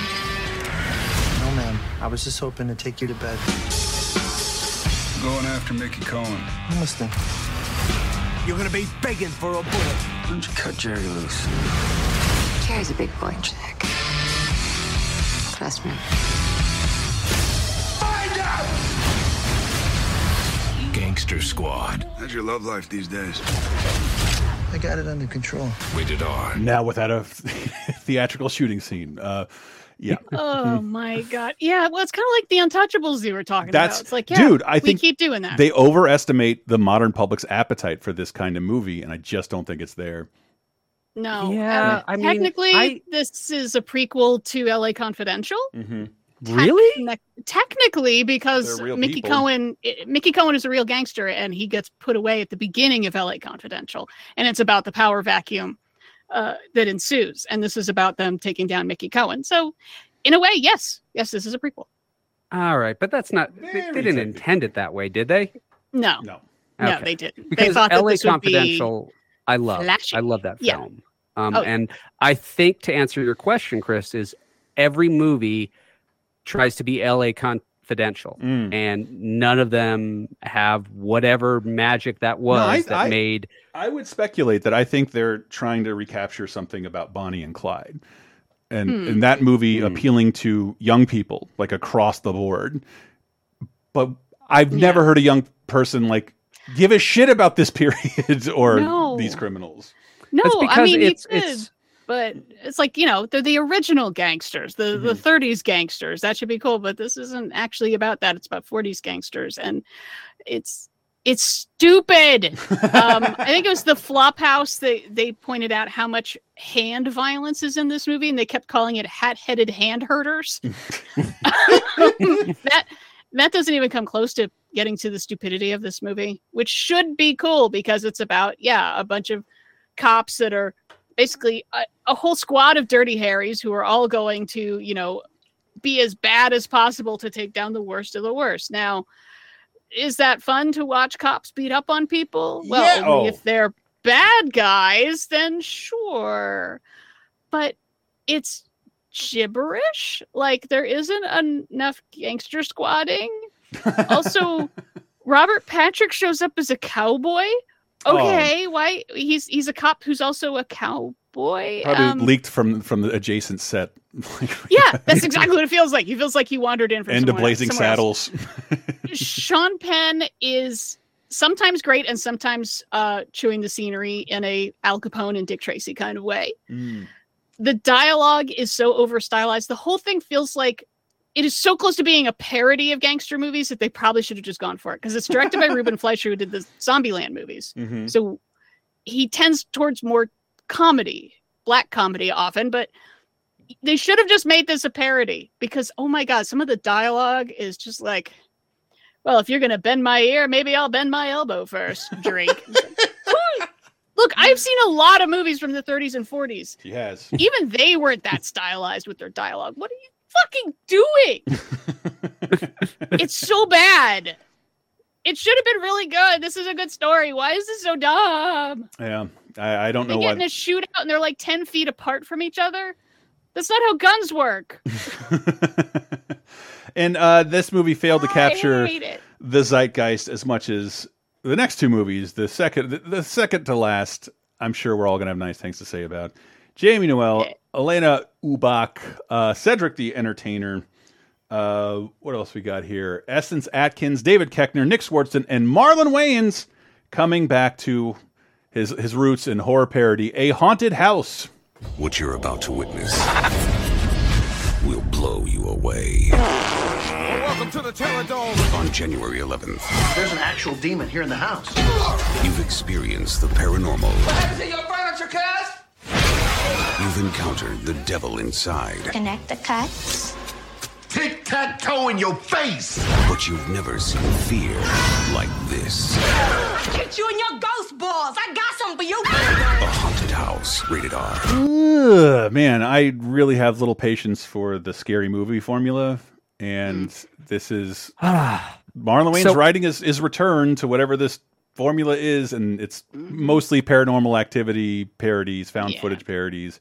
Blech. I, I think it's really important to remember that in the time between when Scary Movie premiered and this movie premiered, YouTube started existing. Yeah. As well as College Humor, Cracked, and a million of one other internet sites and internet comedians. And I think that's what became the home of parody. Parody wasn't Yeah. just for an SNL sketch anymore. It was like, do you like the thing? Well, we're going to put on it, and anything you want to parody has already been parodied on the internet. Yeah, Yeah. and the, Enough, SNL's nothing you are going to bring to the table is going to be the, good. the enough. way SNL does it is that it's topical and delivered faster than the people on the internet can do it. It's still astonishing how fast they can turn this around, but like this is frighteningly low budget. Like two million dollar comedy film. Two million dollars made sixty. So Probably one of those uh, Yeah, mega movies of the year. profitable, but super Yeah, low budget no- in shows. Yeah, but here's here's the thing: College Humor could do a parody, and it would take three minutes. Mm-hmm. This is 86 minutes. You you gotta fill this thing out. I have no patience for this. I could not get through I- this at all. I Uh-uh. I and I hate the title because I'm I forget what it is uh, because it's so generally scary movie. I know what you're talking about. I think my favorite thing about this movie is if you go to the Wikipedia page at the top, it's like disambiguation. Do you mean the short stories by Virginia Woolf? Yes, that's what I meant. Does that have Marlon Wayans in it too? Did I did want to talk about that a haunted house? She writes about m- m- Cedric the Entertainer's cum, doesn't she? Probably. don't remember how much don't cum is in these movies. Jesus. Um, Ugh, yeah. Plus the follow up of Room of One's Own that's got some crazy people in it. Mm. Uh, I Yuck. no, I can't. Yuck. Well, can the- we can we get to the controversial thing? now? Let's get to the controversial thing. Um, yeah. Here I we am go. Going to go to bed for this movie, except for its content. Uh, yeah. I, um, I'll James go Gan- to bat for it straight up. James Mm-hmm. Gandolfini, uh, Jennifer Ehle, Mark Strong, Jason Clarke, uh, Kyle Chandler, Joel Edgerton, Chris Pratt, and Jessica Chastain in Zero Dark Thirty. It's number one at the box office. You really believe this story? I mean, Osama bin Laden? You may know how it ended. This is how it happened. There's nobody else hidden away on some other floor. There was just us. We've been following you and studying you for a long time. Get your hand out of your pocket! Do it now! You will never find him. He is one of the disappeared ones. Zero Dark Thirty, rated R. Special engagements start December 19th. Yeah, uh, I can't think of an, a, a a great. I think this is a great movie, but it's Yeah. like distasteful in the same way like Sicario is. Like, do I like anybody or anything anybody's doing or anything anybody anybody works for here? Uh, it's just it's difficult to say. Like all this wasted They're money. trying to kill the man who killed 3,000 Americans. That's not a bad thing. Yeah, just don't I know if it's the way my- they're worth the resources. My my first thing is the tight turnaround in this. Uh, Bin Yeah. Laden was killed May 2011, and I am really not a fan lately of this being a thing where we immediately make a movie out of Yes. something. Where we got They were she making said this is out right now. We had Bombshell before. Um, was it the 1318 to Paris? Whatever. It's like I I don't like us immediately making movies out of things. History needs Zero- time. Zero Dark 30 was in the works before Osama bin Laden was killed. Yeah, it was about a, It a was botched be- operation to kill Osama bin Laden, right? Mhm. So they had like the flavor Yep. and the tone, like what I read, like damn near good to like head into principle of ph- photography. And it, it wasn't that big a change to be like, let's do it about this very real thing. It's going to involve the same personnel and the same military people, the same locations. Yeah. We can do this. Yeah, we've already fictionalized a couple different CIA folks and Yeah. combined them into one person, like Mm-hmm. in Jessica Chastain. So let's just roll with that. I, I feel like when people talk about this movie, they only ever remember the last 45 minute action set piece of the film. But, you know, this is a long movie. Yes. It's about a woman uh, dedicating her life to finding Torture. a murderer No. on a massive scale, a mass murderer, Mhm. and getting obsessed over it. And then at the end, succeeding. I suppose. Th- this is true. So yeah, the torture element I think is absolutely the thing that people remember this for. They remember it as being I think 10 years on, people remember this as being a jingoistic pro torture movie. And I just don't I did not get that. I don't see that. I don't think it is. I think it is a lot more complicated than that. There is torture depicted, and it is shown as being kind of effective, or more. It's more like the threat of torture again is the thing that gets someone talking. But yeah, it's tough. I don't. I, mean, don't think Kathryn Bigelow is the type of person to condone torture, but it, it, it does take Yeah. like it does take not a nuanced believe stance, her but a, statement was, "This is the facts I had. I got Yeah. the facts that the torture was used uh, th- in this path, so I'm including it. And make of it what you will, audience." Yeah, Yeah, I think it is And up for is us to decide. Yeah. Wheelhouse. She is very much, I think, a director who wants to show you, Yeah. and then let you decide. Th- And this I is think how- a lot of people can misinterpret that. right. This is how on these her. people are conducting their business, whether you morally agree with it or not. This is how Mhm. information is gathered. This is this is what. I was told happened. So It was more is. bizarre to see like Yep. this is nothing but blatant Obama propaganda to make him look like the biggest here in the world. Like I think they mention a president like twice, and they say like he's kind of big on details. And other than the last two Republican presidents, you could say that about any president. so I don't get that either.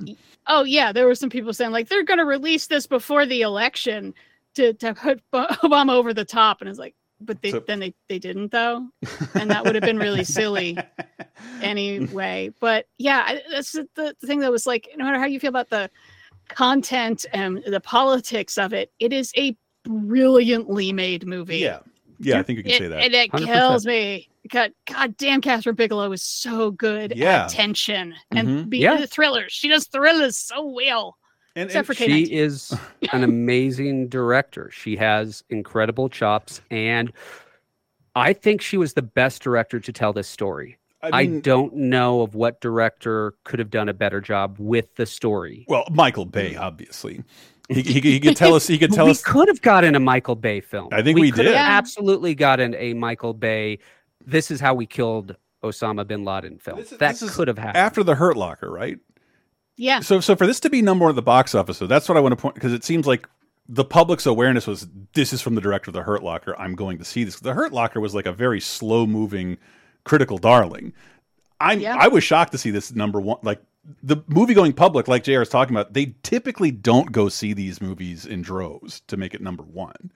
And um, I'm Nope. sort of shocked because like I didn't have any interest in seeing it when it came out. I didn't see it until this week.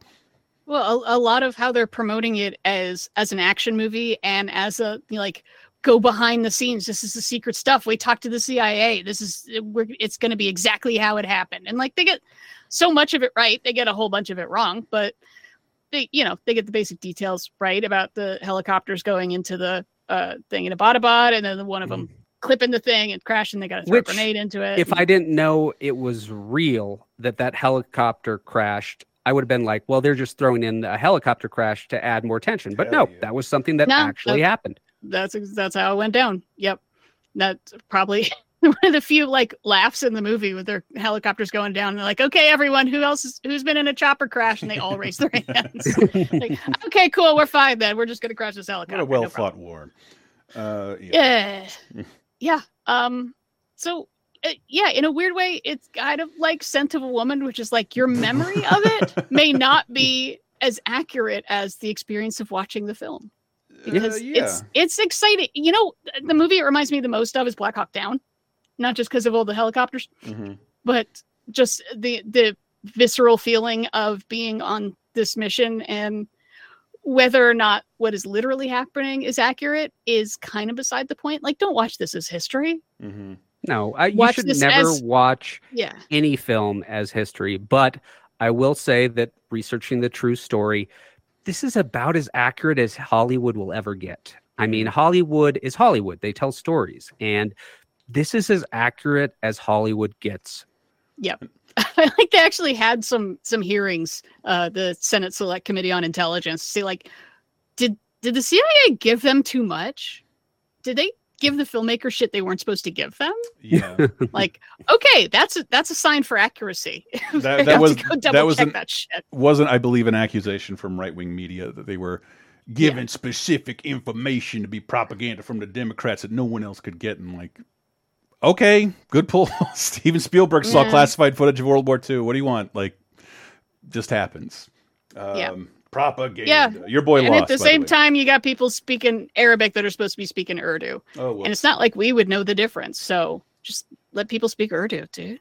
Yeah, and it's also strange that like becoming a different movie by the end of the movie is just it's Mm. it's it's not uninteresting. Like it's it was compelling all the way through. I didn't want to like this at all, but it's sort of impossible not to like Kathryn Bigelow.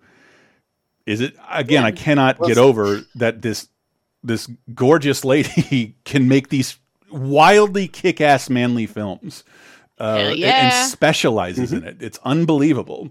And I, w- I Yeah, hope she's the see more. chick that makes films for dudes. But like, not even like the dude Point movies. Break lady. Not it's e- the Point Break. Point lady. Break is a flawless classic, but uh, but but more that like he makes like movies so manly, I don't have any interest in in them like right away. So like, it, it's just nuts to me. But it's it's a mild rec- Where BDE scares you away. it's a mild recommend. it's a mild recommend, and I I- think the only sad thing about it is I watched it on Netflix, and it's like watch until December thirty first, and I was getting ahead of things, and like it's gone. So I don't know where you watch this right now, but I've never, yeah, I've never encountered that in uh, our streaming world. Like, nope, I watched it streaming, and you can't uh, at no additional cost. But yeah. So yeah, Zero Dark Thirty. If you haven't seen it, you should definitely check it out because again, it kind of does capture a, a feeling, and it's kind of a mystery movie. I think that's the other thing I like that the first half is them just trying to put pieces of shit together. yes, believe women. And that, And yeah, that's neat. uh, and on TV, January 6th through the 12th, we have uh, Motor City ending on Disney XD, which is only been So, reviewed.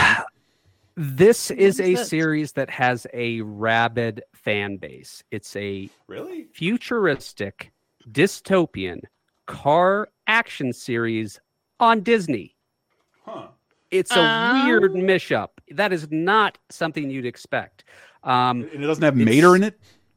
no, no, it's set in a futuristic Detroit, owned by you know corrupt corporate executive Mark Hamill, and he's banned personal freedoms. Uh, but there's a hot rod wielding rebel gang who all have unique cars, which are all very stylized, and you know they're doing the whole rebel thing.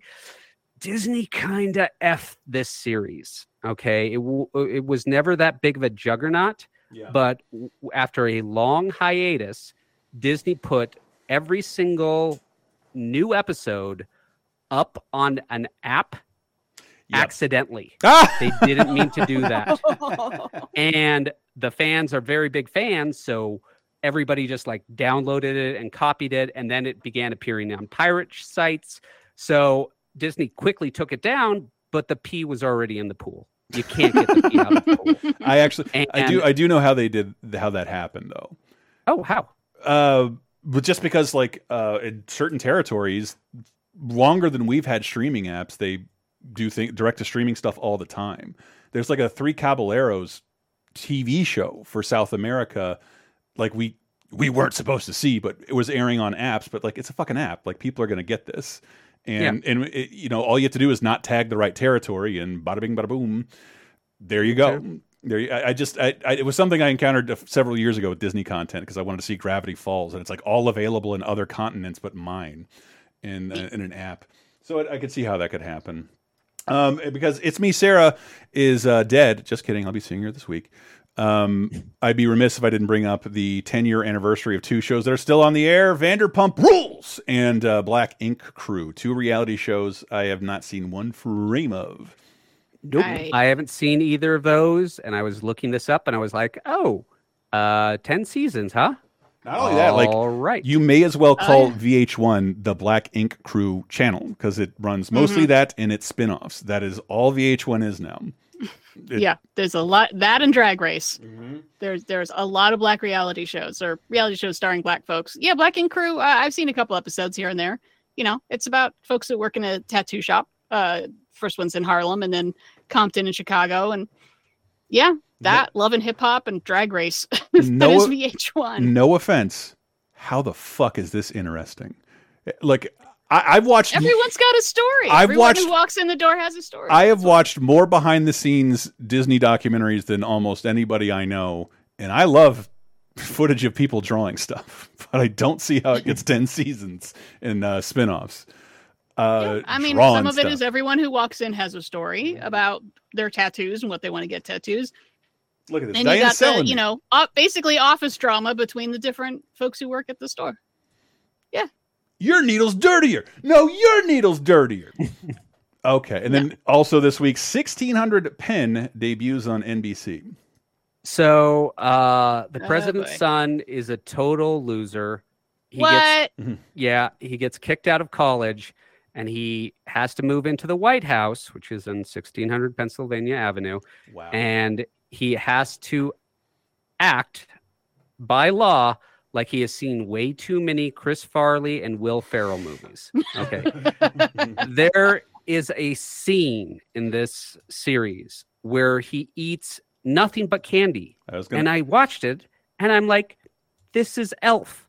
But you are not an say, elf. you- You are a human and you are just you are doing Elf from Will Ferrell, and he did a lot better because he was an elf, and you're not. You're a human. My impression of this was immediately going to be like, "You got spray cheese all over the ambassador from Zimbabwe," and that Wouldn't hilarious, Surprised me. if- hilarious. Mhm.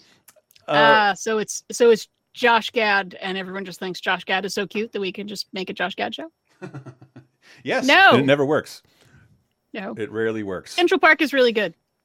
What is it? I really like. Cen- Oh. yeah, I like Central Park, the And animated I show. like Avenue That's really good, and he's uh, pr- yeah, I think he produces that, but he's not the main character, and that might help. and also this week sees the de debut ten years ago of Banshee on Cinemax, and I don't want any of you to treat me differently, but I have never had Cinemax in my life. I I looked up three separate lists of what is the best Cinemax show, and this was either number one, yep. or the worst. It was the second best Cinemax Under show strike. of all time. So but it's- it's pretty much considered the best Cinemax show of all time. Yeah. It was made by the guy who made True Blood and Six Feet Under, Alan Ball. Oh, and none of us has seen a frame of it. Right, and and uh, I was going to say because like we are I, we are in the streaming era right now. Ten years ago, and Cinemax, I think more than anything, is having a hard time justifying its existence because normally it's like a cheaper add-on with it's owned by the HBO people. It's a cheaper add-on with HBO. Hey, do you like porn at night? No, no one's watching this anymore. Uh, they briefly re, like tried to not only got on the bandwagon of original content, which is kind of justifies any pay channel at this point, including streaming. They Cinemax briefly, or maybe still is, redefined itself as the action platform. And so they were trying to make prestige action shows. So I was hoping to look into one of these and is this super violent? No, you didn't see anything like that. Like, uh, Uh, the plot, for those who are interested, uh, through a series of unlikely events, an ex-con is mistaken for the new sheriff of a small town. wow. oh, that's fun. Banshee, ladies and gentlemen. Went And four and it seasons. stars it stars uh, Anthony Starr, who's Homelander on The Boys. Oh shit, really? I never. Re- I yeah, that guy's rad. on the cast page, and I can never recognize that dude without his blonde hair. Uh, Mm-hmm. And and then I, I saw a clip of him uh, out of Homelander outfit, and I was like, "Who's this guy?" And it really Yeah. gave me new respect for uh, Ca- Clark Kent's glasses disguise. Yeah. 'Cause Once that dude messed up his hair and wasn't in the Homelander outfit, I was like, "What? Who is Who this? is this man? man? What is he talking Who is? about?" I was. I think I said to one spec. Who is this slob? this this brunette slob. Uh, it's Homelander. Uh, and then lastly, we have uh, Cyndi Lauper, still so unusual, debuting on WE tv. I'm guessing a reality show. Yeah, yeah. It's all about her wacky life, which is not that wacky. I was gonna Okay. Uh, yeah. but I love her so much. I want her life to be I- wacky. she, uh, you know, recorded her breakout album, She's So Unusual, when she's 29. In this one, she's 59. The wackiness kind of fades Yeah, in she's your she's- 20s. She's, versus your old and she's living off like middle class residuals. Like how much, how many shenanigans can she get into? She's tired and living off of 60k a year. And Uh, no, she got that kinky boots money now, girl. oh, right, right. She's fine. And Uh, well, the the episode I did see said she was like preparing for an appearance on The Voice or something like that. So yeah. And uh, man, uh, we're, we're almost done with the show, but close out with some games from 10 years ago, and they are bangers. Uh, Kentucky Route Zero Act One is. Uh, have you played that, Ty? I have seen one scene of it uh, from my brother who plays even fewer video games than me, and I play no video games, but he loved Kentucky Route One and I've or Kentucky Route Zero. Zero, and I've heard so many people. The only thing I've seen is uh, there's an office, an office building, and one floor is just full of bears for some reason. Well, uh, Diana, let me let me try to pitch this as a video game you should play. I, Okay. people keep telling me that. I keep Yeah. meaning to do it. Yes. yeah, it's magical realism Mm-hmm. meets Southern Gothic, the video game. Yep. I love these things. Yep, and and it's not really a video game. I mean, I mean it. i- I listeners put down your tweets. Okay, it is a video game. It's not your typical video game. Um, it's more about role playing with role being the key word because as you decide what to say, reality changes around you. Like if if you're asked why are you late, and you say I was drunk in a ditch. Your character's now an alcoholic and it goes forward on that path, but you could have taken a different path, which would have had something different. So it's like you're kind of writing your own story. And this came out over such a long time. Oh, yeah. So it's it's it was released in 2013. Mm-hmm. It was finished in 2020. Yep. Oh. It took that long. It's not a min max game. It's a dialogue game uh, where you game. decide the lore of this world. It's. It, I think it's. It's a great game. It is simultaneously hilarious and haunting. And I played this twice. Then uh, didn't finish the second one and haven't even started the third one. But I did see it is on Game Pass. If you're an Xbox Game Pass subscriber, you can get it on PC and Xbox. The TV edition, I, which is I think is a really funny name for the console version. uh, and then finally, I have Anarchy Reigns. A wholly bizarre. Is it Sega? I think. Am I correct on this? Um, uh, Sega, and it has some characters from uh, Mad World, the Black It Baron. It is the narrative sequel to Mad World, Mm-hmm. but it was only released to consoles That that, Mad World was never on. Yep. Hmm. Uh, That's a bold move. Let's see if it pays off. But if you want, it didn't. and, but I would love to see the Black Baron end up in the next Sonic Racing game. I think that's a great idea. Uh, and that almost concludes the show. We're going to tell you who died during this period, 30, 2010, and a, you can a quiz you can play along with uh, and see if you can beat us about who was born during this period. But this is where I tell you, patreon.com slash lasertime is how you can support us and the whole Lasertime network. Uh, we got Video Game Apocalypse this week, brand new, talking about our most anticipated games of the new year. Uh, we got Tootsie, 48 hours, exclusive Video Game Apocalypse stuff, and Sick of Star Wars on our Patreon. You can get those just for five bucks in addition to over 100 movie commentaries and uh, extra podcasts over there. We try and give you some bang for your buck. Uh, we're a small operation. We appreciate anything you can spare. And seriously, thank you so much to our patrons who have hung in there, trying to get you some more regular content. Di, what's up, Di? Where can people find you on? They can find me on the Twitter at listeningnerd, L E C I N E N E R D, or follow the show at 302010 podcast. That's 302010 podcast. Coming up next week, uh, we have one of the most famous incidents of catfishing of all time. We have one of the fam- most famous incidents of a trailer lying to people. Ooh. Ooh. The kangaroo doesn't rap. It doesn't rap at all. Uh, also we have uh madonna trying to make a basic instinct type movie and we're going to take a bunch of cute boys and crash them in uh the andes and make them eat each other yum. Also, we have the late night wars going into full overdrive. Oh, yes. Ooh. We have my personal and many other people's favorite episode of The Simpsons of all time. Whoa. whoa Of all time. This is my favorite episode. I, mm, you have to see what I think. It's up there. I don't care who you are. This is on your list. If it's not number one, it's on your list. All right. All right. Well, with that out of the way, we got to figure out. who- Well, i just cheated and looked at what it is oh my god you're right uh, we got to figure out who died during this period. Who died? Died. oh well in 1992 is when we lost Three. rudolf nureyev 93? who was ah 1993 sorry well in 1993 is when we lost rudolf nureyev uh he was only 54 possibly the greatest ballet dancer of his generation You haven't seen what I can do yet.